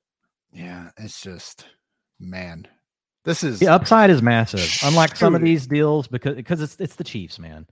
If this was going on, you know, on the Patriots, no one would give a shit. Also, because people already have their take lock. Rhamondre Stevenson's gonna smash, right? People don't have take lock. Everybody's scared of CEH. You saw Fari fell. Everybody's scared of Ronald Jones. This and is, so yeah, falling, free falling. Yeah, and I I move I move Ronald Jones down like 15 spots in my ranks. Not enough. Look, it is a good value with Ronald here. It, but... There goes Wan'Dale. That's who I just put over in the queue. Like now's Bro, the time you got to. I'd still. I don't want Rojo here. I'd rather take these wide receivers here. I know it's a great value, but we have four pretty damn great running backs already. Yeah, I'm with you. I'm with you. We we've made our bets at running back basically. Yeah, ex- if we can get Palmer and McKenzie, dude, I will feel great about our wide receiver room. Yeah, I love KJ Hamler. That's fine. But I like all three of those. I like Palmer, Hamler, McKenzie. Would love to come away with two. Agreed. Hundred percent. Okay looking at the other Jameson Williams would be maybe the next one I'd be looking at. Yeah, and for him, like uh, the only he's falling just because like we know he's probably you know he's on the NFI list right now. There's a good chance he starts on the pup. There's a chance we don't see him till November. He could just keep falling. So let's yeah. So there goes Marlon Mack. No which one hurt. Which let's one do you definitely want? Which one do you definitely want here? Yeah, and here I don't mind. So Josh Palmer's at the top of the queue. So if you want him, we got to take him. I like I like all these guys. I have him in the same tier. My gut says Hamler's the one I want, but Hamler goes later. I think we got to take Palmer here and we give ourselves a shot at the other coming back. Unless you like one, dude. Do we just like Isaiah McKenzie more? I want Josh. I, I want Josh Palmer. All right, let's do it. I like it. That was a lot to work with there. I, I just we, we uh, need well, we need three picks here. I want all three. I really do want all three. Now Hamler McKenzie is tough. all right, coming back. I like Hamler, but man, McKenzie, like if he is the starting slot, like what I like is having bets on McKenzie on the teams where I don't have James Cook because I kind of operate in the same area, you know, of the field. So it's like something I was kind of trying earlier. Now it's harder because like the ADPs have moved up. You, you we, have, we could have, have we them, could have both guys go here. like I want one of them to yeah, come back. You have them in the same tier. I think that is very warranted. I, I love this early 60 range of wide receivers range. Like uh, I love this. sorry, I love this early 60s wide receiver range, Dwain. And it, again, it's one of those just another example, I think, of the things we've tried to you know put forward here, doing the positional strategy pods, and we both have some perfect strategy articles going out there, just targeting the right. Jeez, targeting the right range of uh, positions during the draft so important here. And you're just going to feel a lot better about your overall haul when you're done. So, Hamler, I guess I need to move Dalbs up into the KJ Hamler, Josh Palmer tier.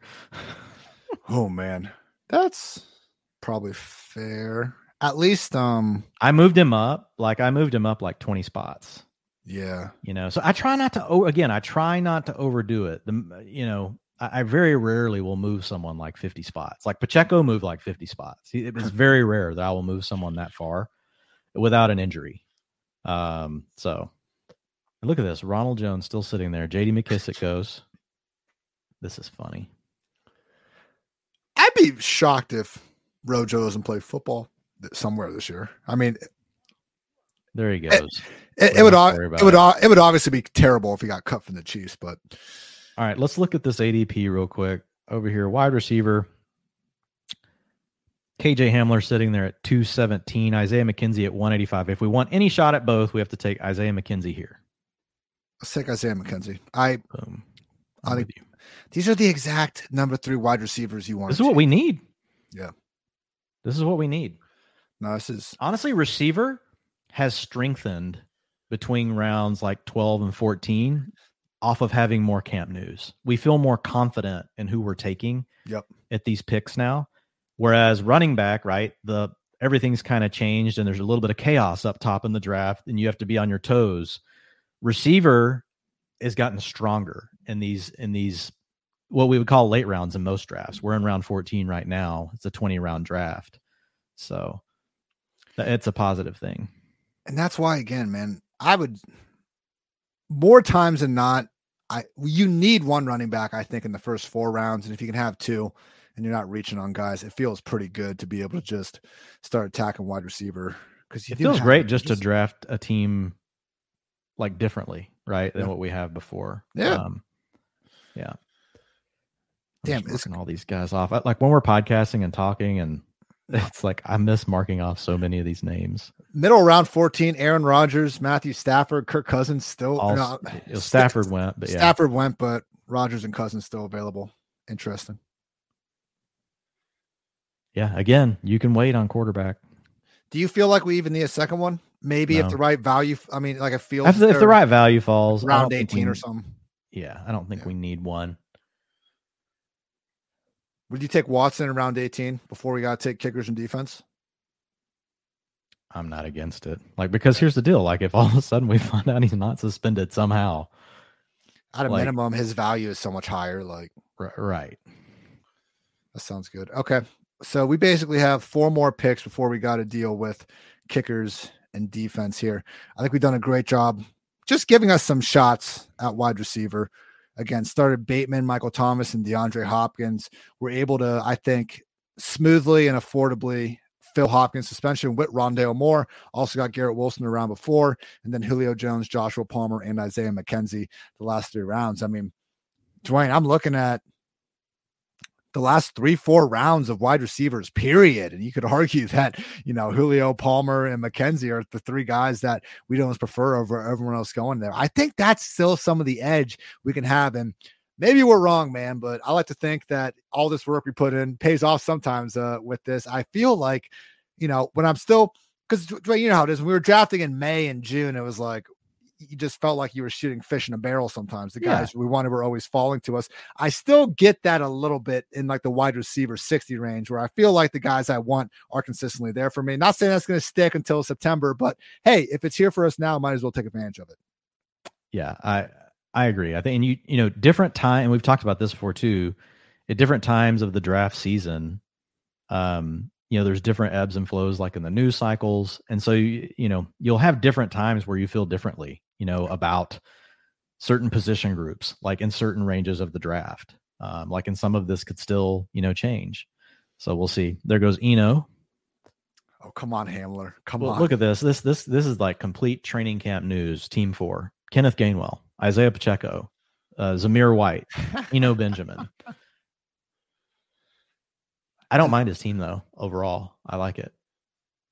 Despite all that, on it, Do- doesn't have a quarterback still. That was probably pushing it a tad far. Uh, when you could still get Aaron Rodgers.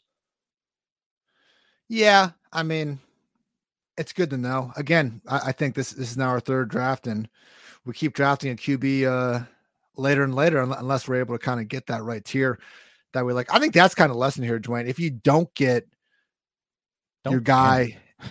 def, definitely don't panic. But if you don't get Jalen Hurts, who's kind of you know the end of that tier in round uh, six or seven, in this case, Kyler Murray, Lamar Jackson went later. So if the top six guys are all gone after round seven, hey, Trey Lance is there for you. Go for it. After Lance, Dwain, it's almost just like I know we have the tiers broken up, but really, man, Russell Wilson in round nine or Kirk Cousins and round 16 or something here. I mean, this is kind of like the argument I've been making about uh, you know, like Carson Wentz versus Tua for a while. At this point, if this round disparity is going to be this big, man, like I know the disparity isn't this big in our rankings.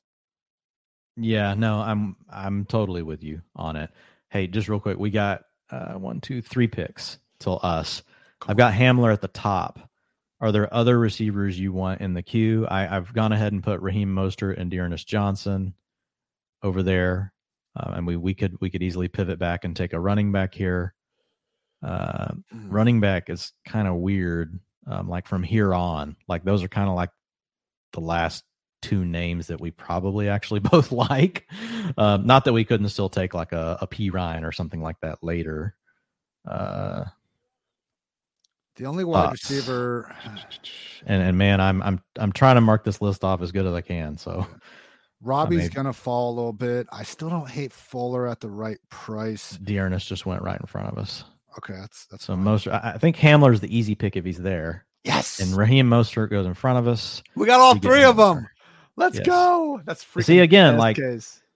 if you were just reading my rankings and you were not looking at my tiers and then not also paying attention to ADP. I know it feels like a lot, folks, but like if you really want to like get good at drafting, those are like all the elements you have to have. And so even though KJ Hamler was at the top of the tier, ranked 143, McKenzie's 146, they had a 20 spot difference in ADP. If you want any shot at getting them both, you take McKenzie. And oh, guess what? You put them in the tier together because you feel similar about them.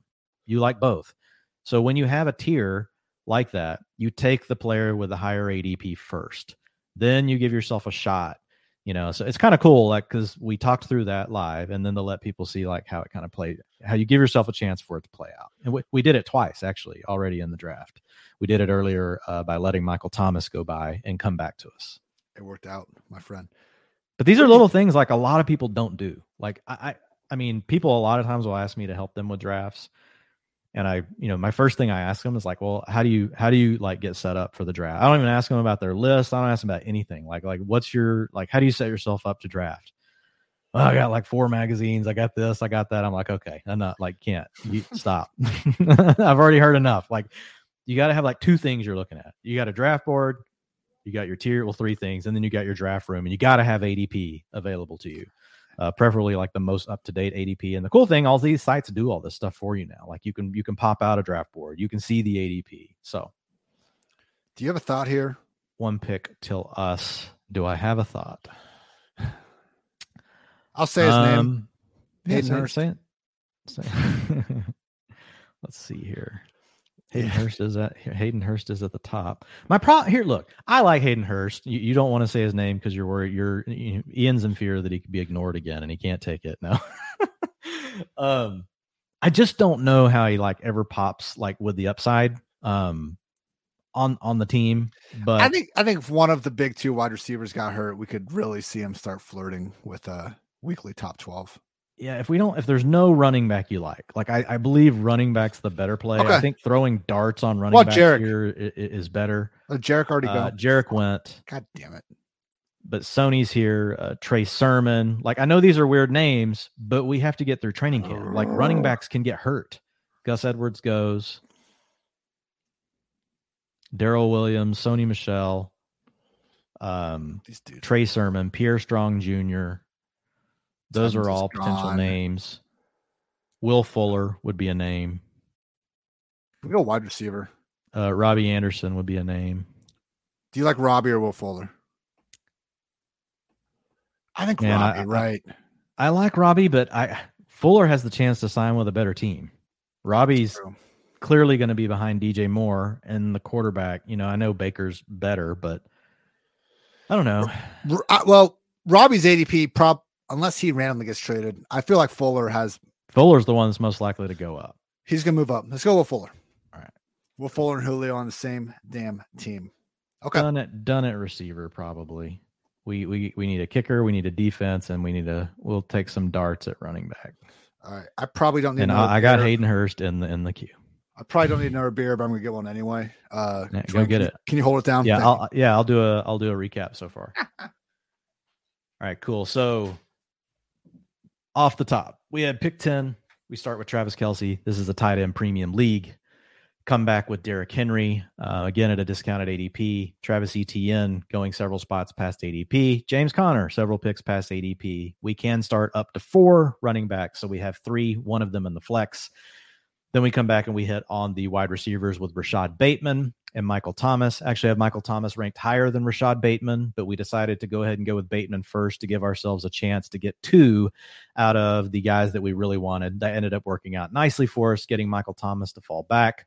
Uh, we still, I have, I have Thomas's median projection at 120 targets for the season, but an upside still over 150. Um, so just a guy where we needed to swing on a high outcome possibility, given the way we started our draft. Come back with DeAndre Hopkins, who we're getting at a discount because we know he's going to miss six games. But given how we started the team, like once this team's really going, if we can keep the running backs healthy, um, it's going to look really good. Um, we do have some older players on this team. That's one thing I would mention. We've got Derrick Henry, we've got Travis Kelce, we've got Hopkins, we've got Michael Thomas. Now, none of these guys are like ancient, but you know they're all at an age where we could be at some risk there. Uh, come back with Kareem Hunt and round eight scored 17 points per game last year with Nick Chubb. We could have a potential trade scenario happen. Uh, we could have a scenario where, where D'Ernest Johnson gets traded as well. Um, so just a lot of potential outs. We could start four running backs. He could potentially start for DeAndre Hopkins the first six weeks. Come back with Garrett Wilson and Rondale Moore to infuse some youth into the team. Rondale Moore will be playing that slot for Christian Kirk. And over those first six games without DeAndre Hopkins, he could really be much more involved. So that's nice. Uh, Garrett Wilson, you know, early first round pick in the NFL draft, falling around nine. Always a good equa- equation to take a swing on. And so he was mine and Ian's number one graded wide receiver in the draft. And we played the board. We knew that only one quarterback was rem- only one team still needed a quarterback going back the other way in round 10. We knew there was a chance Brady falls to us in round 11. We just needed to avoid to avoid team four taking one or someone double tapping quarterback. So again, like paying attention to your board, getting a read, we knew we needed the receiver. We let it slide on Brady. It works out and he comes back because of the way the board's set up. And then because of that, we wanted to go ahead and take our stab on Julio Jones. We talked about how some of these old receivers can still really pop. Julio's got to stay healthy. But you want it on the team where you get Brady. And then we just kept nailing receivers. Josh Palmer, wide receiver three for the Chargers, uh, but really the handcuff, probably to Mike Williams and Keenan Allen if something happens. He's, he's going to change roles. Isaiah McKenzie leading the slot competition for the Bills, who are pass happy. KJ Hamler, now the starting slot receiver for the Broncos with Tim Patrick out, and then Will Fuller, who's been rumored to multiple teams. He could still end up in a good situation. He's a field stretcher. So we really did attack receiver after starting heavy at running back, and that's what we focused on in the construction. So really like the team. Ian, I was saying before you got back, we do like one thing when I look at the team, we do have some older players. We've got Kelce, we've got yeah. Henry, We've got uh, Michael Thomas. We've got Hopkins. Not ancient players. Kelce, you could say, is technically like borderline ancient, you know, but not for a tight end. Um, you know, we got Julio, but we did a nice job, I thought, later adding Wilson, Rondale Moore, Joshua Palmer, Isaiah McKenzie, KJ Hamler, um, Fuller. You know, he's more middle age for an NFL player. So th- that would be the only thing. But at the end of the day, like I, I like the way that the draft's gone so far. And all those guys, I think, were that really got priced in. I mean, round two, Derrick Henry, eight days yes. of the week. I mean, even James Conner going round four and you know RB sixteen. Thomas Hopkins round six, round seven. We got older players, but they're all being priced like the older players, so that's okay. And like you said, we got the younger players to go complement that. So hey, when uh, RB heavy and got the round one tight end here, Dwain. Again, I really think that rounds twelve through. I mean, look at the players going in rounds twelve through 16. I mean, here are the running backs James Robinson, Isaiah Pacheco, Brian Robinson, Jamal Williams. Do love him. Marlon Mack, McKissic, Drake, Zamir White, Chris Evans, Ronald Jones, D'Onta Foreman, Eno, Hassan Haskins, D'Ernest Johnson, Raheem Mostert, Jerick McKinnon. I feel like those are way bigger dart throws than the wide receivers we're taking around here, Dwain. Like these wide receivers are, in terms of Palmer, McKenzie, and Hamler, I mean, these are the probable starting number three wide receiver in loaded offenses that could have far bigger upside if even one injury happens. We're on the clock, but I, I really like the way we've attacked these wide receivers at the end. Yeah. So, real quickly, so Denver defense gets to start with Seattle and Houston, means we don't have to make a pickup in the first two weeks, and we're going to stomp somebody with our defense. Then San Francisco, I think we take one of these here. Uh, you get Chicago then Seattle. Um, so it's really just a matter of which defense you like better. I love the start for both. you don't think we should? I want to take one of them here, just because, uh, like looking at the tiers and where we're at. Um, what like Trey Sermon? I think we can get Trey Sermon or whoever coming back. I mean, it's fine if you want to take Sermon. I, I, I like the defense here just because I don't have to mess with it, and I manage fifty teams.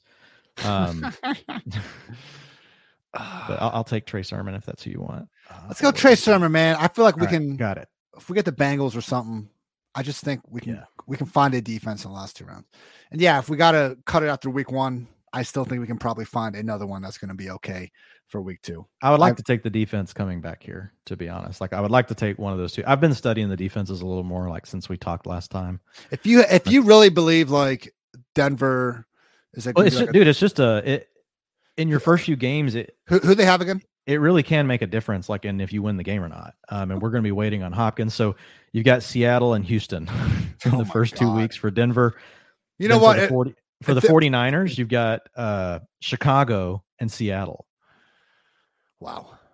You know, yeah, so that's why I like them. Like, if there ever was going to be an exception, like. it's this. Okay, that's yeah, fine. and they get the two matchups right out the gate.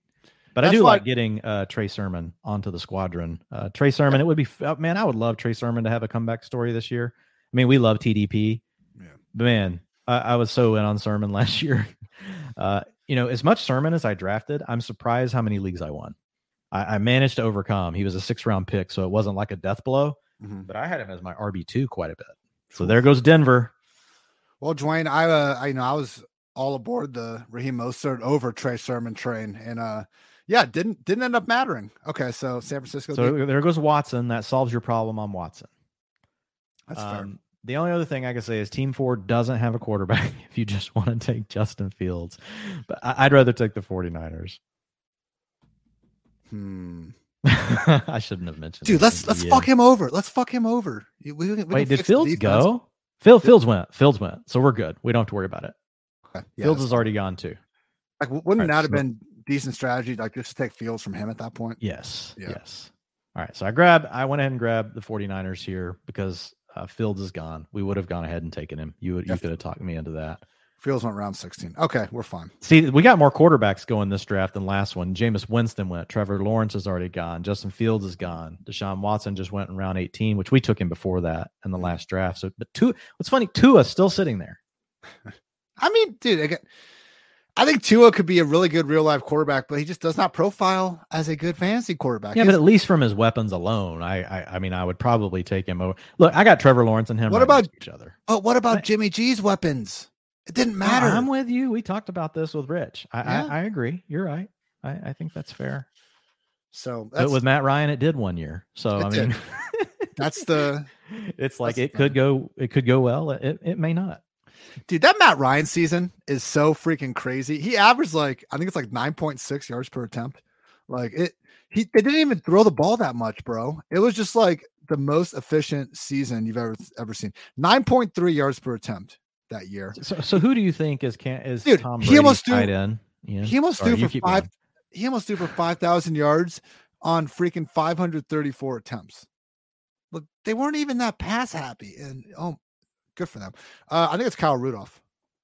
Okay, I'm just going to throw the name in the queue. We don't have a, a second tight end. We have Tom Brady. So, so there goes Tua to the team that's waited uh, on. Do you uh do you agree on quarterback? With what? Do you think it's Kyle Rudolph?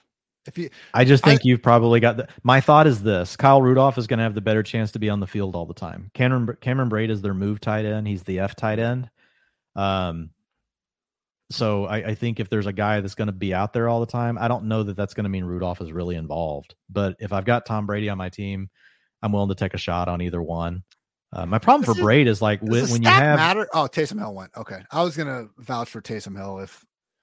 for Brate is like when, when you have matter. Taysom Hill went. Okay, I was gonna vouch for Taysom Hill if he was. Uh, yeah, I would have. I would have gone with Taysom Hill. I would have gone with Taysom Hill over that stack. You could have talked me into that easily. That's you all. could talk me in. Honestly, you could talk. honestly, what are we doing? Trey McBride is a much better bet. Like, because what if something happens? Uh, I don't know, man. Max no, dude, look, look, yeah, it's a way better bet because of his upside. His upside is so much higher than Kyle Rudolph. If something happens, rookie to, tight end. I don't. Know. Doesn't matter that. if Zach if Zach Ertz gets hurt in the preseason. Like Trey McBride's an easy cut for us. But if something yeah. happens, now's the time you take Trey McBride. You don't take Trey McBride in your draft that happens the day before the regular season opens. You take Trey? McBride in your draft that you're doing before one single preseason game has been played, and a lot of crap can happen. any, any, what do you have? Do you have any thoughts on this Daniel Bellinger guy? It sounds like he's definitely the starter for the Giants. And he's got that athletic profile. I think I he's gonna be the I think he's gonna be the starter in terms of like he plays 50% of the offensive snaps. I could be wrong. We'll just otherwise. I don't know, man. They have Ricky Seals Jones and also um Jordan Akins there, two guys that but that's kind of my point. Like neither one of those guys do that no, much for us. But who the hell is Daniel Bellinger? Like overall. Well, yeah, but uh, yeah, but dude, in a situation like that of uncertainty, I'm definitely betting on the young guy. Like we know what RSJ is. We know what yeah, Akins is. Like Bellinger could still like he could surprise us. And he's in a situation where like the depth chart isn't that good. Rookie tight ends are dead to me, unless your name is Kyle Pitts. Not that yeah, well, they shouldn't be in tight end premium. Like you're gonna have to adjust. uh, you're like, dude, I tried to get you to take Hayden Hurst. now you want to talk to me about Daniel Bellinger?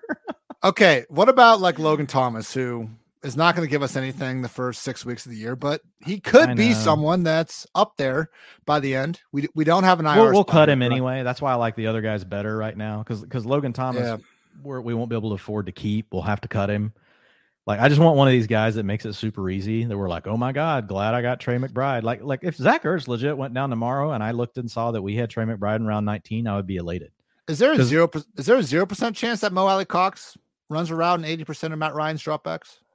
I don't think there's a zero percent chance for sure.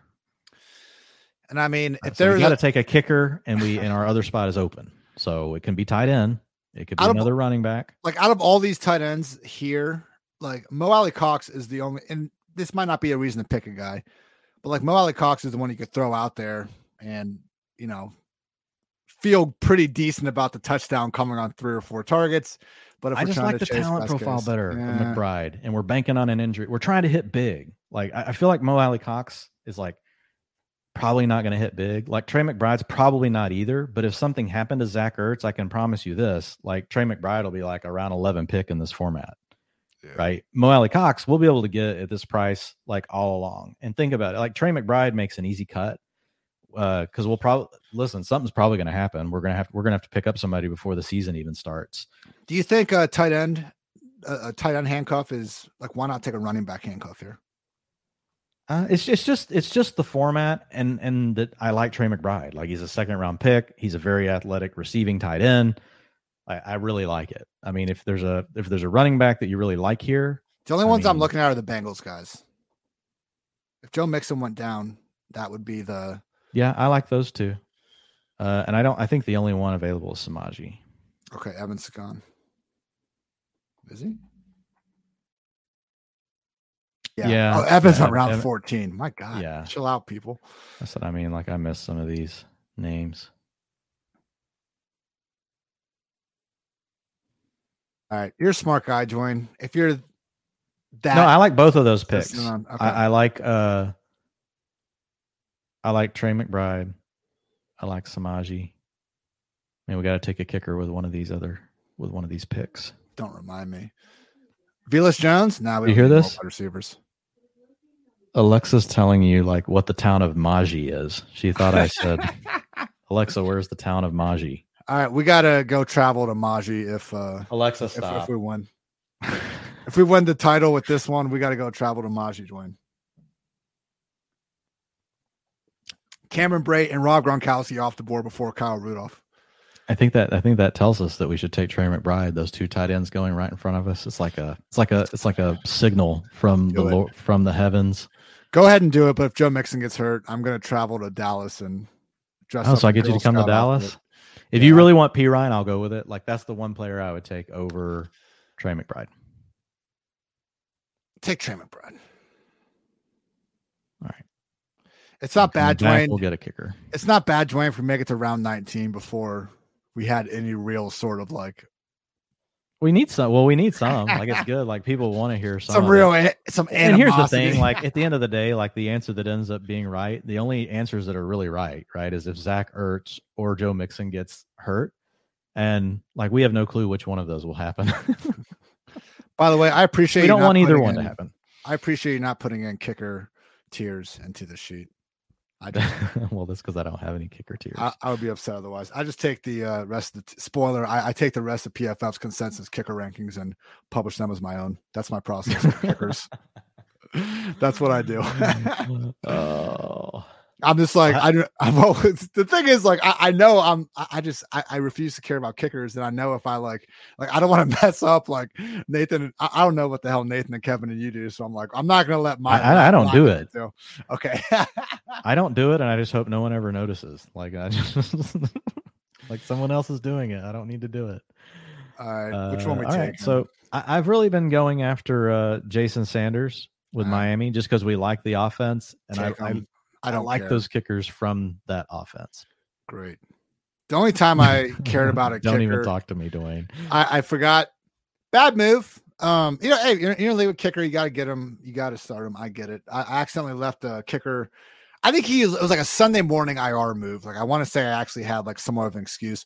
I still beat the kicker expert himself, Denny Carter, with a kicker on IR. Like that, that was my peak moment of kickers, Dwain. I wish I could just never deal with them again, but alas, hey, we've done it. Another football guys championship draft. Dwain, you want to talk through the uh, 20 rounds of goodness, and I will look through the other teams and give our runner-up award to because obviously, you know, we got we gotta get the goal to gotta get the goal to the uh, Samoa Stranglers, of course, with a Z, with a Z.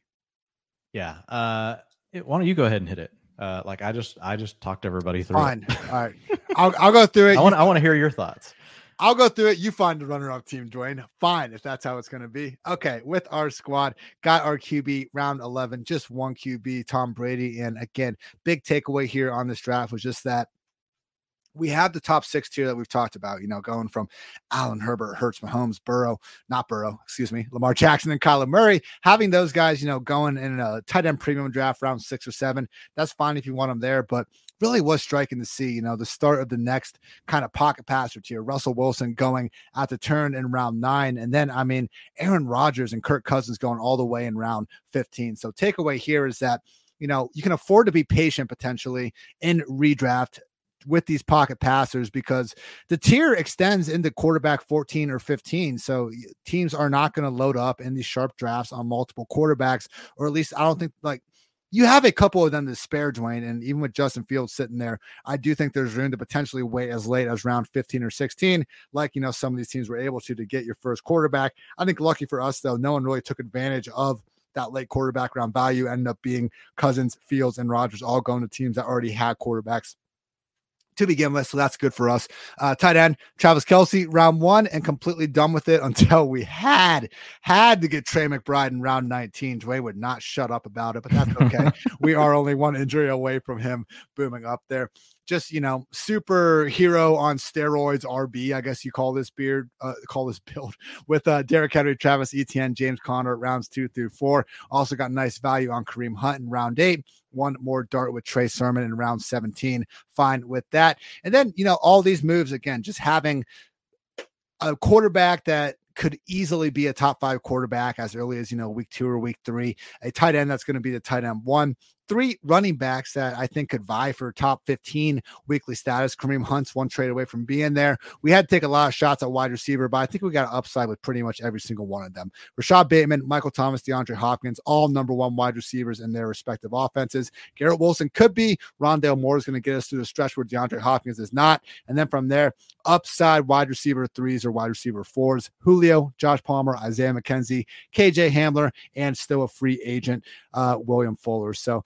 Dwain, man, I like it. And I feel like, you know, we're going to tweet this out again for the third time. I, I would just be, other than your point where we are a little old here, we are a little old. Unless you're just out on some of these players, I think it's another one that's pretty hard to disagree with, man. Like, I'm not saying that we're just a runaway favorite to win this entire competition with this team, but we have we went strong at pretty much every position. I think this team is arguably has a higher floor than our other two because I don't I don't think we're quite as reliant on one position group um, the way we were there. Thanks to I think again kidding like literally man I think every single wide receiver target we had from rounds nine on we were able to get land, get to land to us. Yeah, and I think the key is you know adapting your strategy um again and we've talked about this, this is why we did the you know folks can go back and listen to these you know where we talked about strategy across every position group. and understanding where the value pockets are. Um, I'll be updating those articles just because you know some of this can change. But at the end of the day, your roster construction is you know a lot of it ends up being based on how you start the draft, and because the value came to us at Henry, Etienne, Conner, I love what we were able to get with Bateman, Michael Thomas. Not something that you can necessarily do all the time over on something like Underdog, but over here on FFPC, like you can get close, like with those players on Underdog. But on FFPC, just knowing like the values of the players and where they go, like I still felt, even though when we took James Conner, like the name, and it's funny because you said it too, the name that immediately popped into my mind was like, well, worst case, like we can reach for Michael Thomas in round five. Best case, we're going to have a shot at two of these receivers, um, which you said as soon as we took James Conner. And I felt good about that. The other thought was honestly DeAndre Hopkins and the suspension, you know, knowing that, you know, and not that we want to go the first six, six weeks without someone, but if you can start a build like this, and again, it was value, Ian. Like we didn't force any of these picks. Every single one of our first four picks were past ADP. And so when that happens, um, and it just works out and you can get that right you know you can get a maybe a potential unique build even though it may be some players that uh, and when we tweet this one out i promise you like there'll be more negativity around this one because we'll have a lot of people that don't like Derrick henry you have a lot of people that say james conner sucks um, you have a lot of people say oh michael thomas is your wide receiver too you guys blow deandre hopkins isn't playing for six weeks so look there's there's negatives but we didn't stop there right you know we come back we get listen kareem hunt he could end up be we could be starting four running backs week one. you know, yep. not not necessarily bad in this format. Um, you know, Hopkins, yeah, he's going to miss those six weeks, but we come back and we infused youth with Garrett Wilson, Rondale Moore, Isaiah McKenzie, Josh Palmer, all these other guys you talked about. So ultimately, like the way we built the roster out, you know, based on the way we started, I really liked. I loved how reading the board um, taking Bateman first, letting Michael Thomas come back to us, little things like that really help a roster like this when you start with you know the four picks that we did. So just say it so people can just remember it when you're in the draft. Like that's why we're doing these. Yeah, Ian and I want to win money and we're having fun here. But at the end of the day, we're we're recording these because we know you guys like them and just thinking through like what are the things we're we're monitoring. And a lot of times in today's draft world because so many people are used to underdog and they're just on their phone and they're taking 30 seconds to pick they don't a lot of this stuff has kind of gone by the wayside. You know people aren't paying attention to a lot of these things. We did it again with the brady pick. Like with brady like if you're sitting there and not and, and again we were in we were in round 10 so it's going back towards you know the one hole you know the guy that drafted first in the in the league we took rondale moore but everyone to our left everyone except for one team had a quarterback. And so when you see that, then you're like, okay, my odds of Tom Brady coming back, even though he's probably already falling, right? They're better. And so those little kind of things can go a long way. That allows you to go ahead and take Rondale Moore. You still come back and get Tom Brady. We got a little lucky. The guy in front of us took Derek Carr, uh, and it's because he has Davante Adams, and he already had Jalen Hurts. So he double stacked QB um, which was the way we end up missing on Brady, is if someone does that. But fortunately, he did it with Carr. Um, you know, I mean, the other thing we looked at when we made the Brady pick, you know, is the guy without the quarterback did not have any of the bucks. So it wasn't like it was going to be super tempting for him to stack Tom Brady. So again, just little things, but it can go a really long way. A little thing like they may seem little, but you get three or four things like that that you're taking advantage of in a draft, and they don't always work out. You're just trying to create percentages to get the best mix of players. And the last thing I'll say about it, and you guys can go back and see it, you know, with the tiers and stuff, it, it's again not just about who's at the top of your tier. There's a reason that we have tiers, and you got to pay attention to ADP, know the room that you're in, maximize that. Because I don't care if other people are drafting off of other people's lists and other tiers, just like we're doing. Right. That queue still impacts people. And when they see those names at the top of the queue, they're more likely to take them, even if they're lower on the list they're looking at. So you got to give yourself a shot um, you know, especially when they're in the same tier. Did you see a team or two that you especially liked, Dwain? Personally, I thought Sunrun 2022 out of the four spot. Yep, and that was my other favorite. I thought Biff number three was solid enough out of the six spot. Yeah, I like Biff number three. Got a value on Patrick Mahomes, but you know, again, the, kind of the starts we like uh, for those teams. You go Ekeler, you come back with Pitts. You get Tee Higgins, we love Terry McLaurin, we love Amon-Ra St. Brown. That's what I'm saying. Then you get Mahomes at a discount. Uh, you get a depressed ADP Antonio Gibson. You get a an a not not as depressed. We got Damien Harris then around nine the other night, but but still, round eight Damien isn't Harris, yeah. round eight, and so you probably have an RB two. Comes back with Russell Gage, a guy that's fallen a little bit, but you know a player that you and I both like, and then you get the upside backs with Isaiah Spiller, Tyrion Davis Price. That's like a team that I could see us drafting. Like Yeah. I could totally see that. Uh, I agree on Sun Run. You get Justin Jefferson. You come back with Kamara. Then you get AJ Brown. Then you get the upside, uh, you know, dual threat back and Breece Hall, Jerry Jeudy now playing an every down role. Then you get Dallas Goedert in round six, tight end premium, Drake London, Brandon Aiyuk, Christian Kirk, Cole Kmet to double up tight end. We probably wouldn't have made that pick, but at the end, it's okay. You're in a tight end premium. If there's time to take Cole Kmet in round ten, it's now. Yeah. And then just hammers the uh, hammers the running backs: Gainwell, Pacheco, Jamaal Williams, Zamir White, Eno Benjamin. Um, so yeah, I really like that build. First quarterback, another- first quarterback was round 18 with Tua, and then got Matt Ryan in round 20. If you're gonna do pure late round QB, man, like I probably would have gone for like like why take? I guess he didn't get a chance to get Justin Fields. That was probably the hope. But even before that, man, like why take you know Benjamin over Justin Fields or even Kirk Cousins? Like at that point, that would be the only thing. Like I think they went a little too Agree. far with the zero QB. Like take you know, take easily take Justin Fields over Austin Hooper. There's no reason to take Austin Hooper. definitely. And I would, just- I would, you- I would even say, yeah. Just I stop and think to yourself. Yeah, go ahead. Sorry. Sorry. I, I would It's even Eno say, Benjamin anyway that they would have had to take in over that they would have to take over Fields. Uh, just Hooper. you get to round you get to round 15 and you still have a couple of these guys available. You proved your point. Just take one. That's all I'm trying to say. Well, and again, it's the rushing upside of Fields. Like he's the one that if everything goes right, you could and you could- he could have had Aaron Rodgers in round 14. You know? Yeah. Um so I agree. That's the one thing, especially when people gift it to you. You made your point, you waited, you waited, you waited, and then you that that's the point when you're like, "See, I told you guys, you guys are a bunch of idiots. I got Aaron Rodgers in round 14." Instead, you pushed it even further and you end up with Tua and Matt Ryan. So yeah, That's yes, what I was saying agree. before, where you know Cousins, Fields, and Rodgers went so late. Luckily for us in this draft, like no one really took advantage of that. Uh, this guy had the chance to. The rest of the team was good. Hey, maybe Tua and Matt Ryan, or even a free agent quarterback still out there, can give him uh, what he needs there. But again, I, we really liked a lot of the earlier picks there. Just uh, Craziest pick you saw. don't be a hero.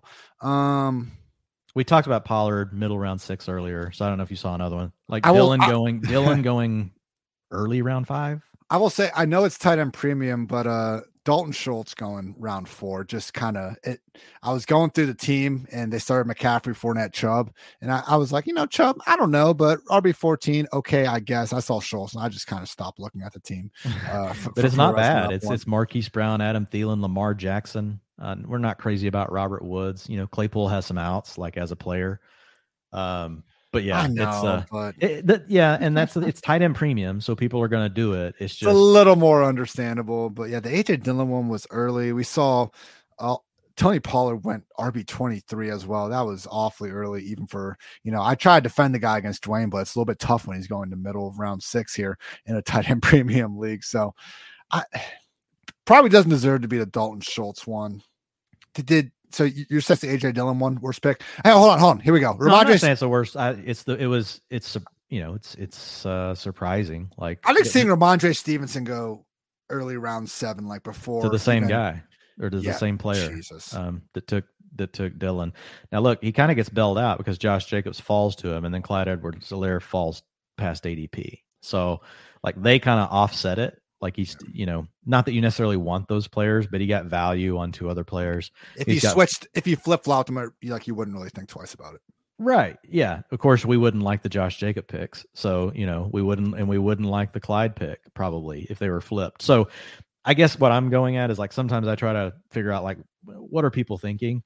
Hmm. And my thought is maybe he just wanted the upside guy first. And he just thought, I really don't care who I get out of David Montgomery, Josh Jacobs. I just want to make sure I have the upside play in AJ Dillon, right? Especially with how these guys are flipping around now.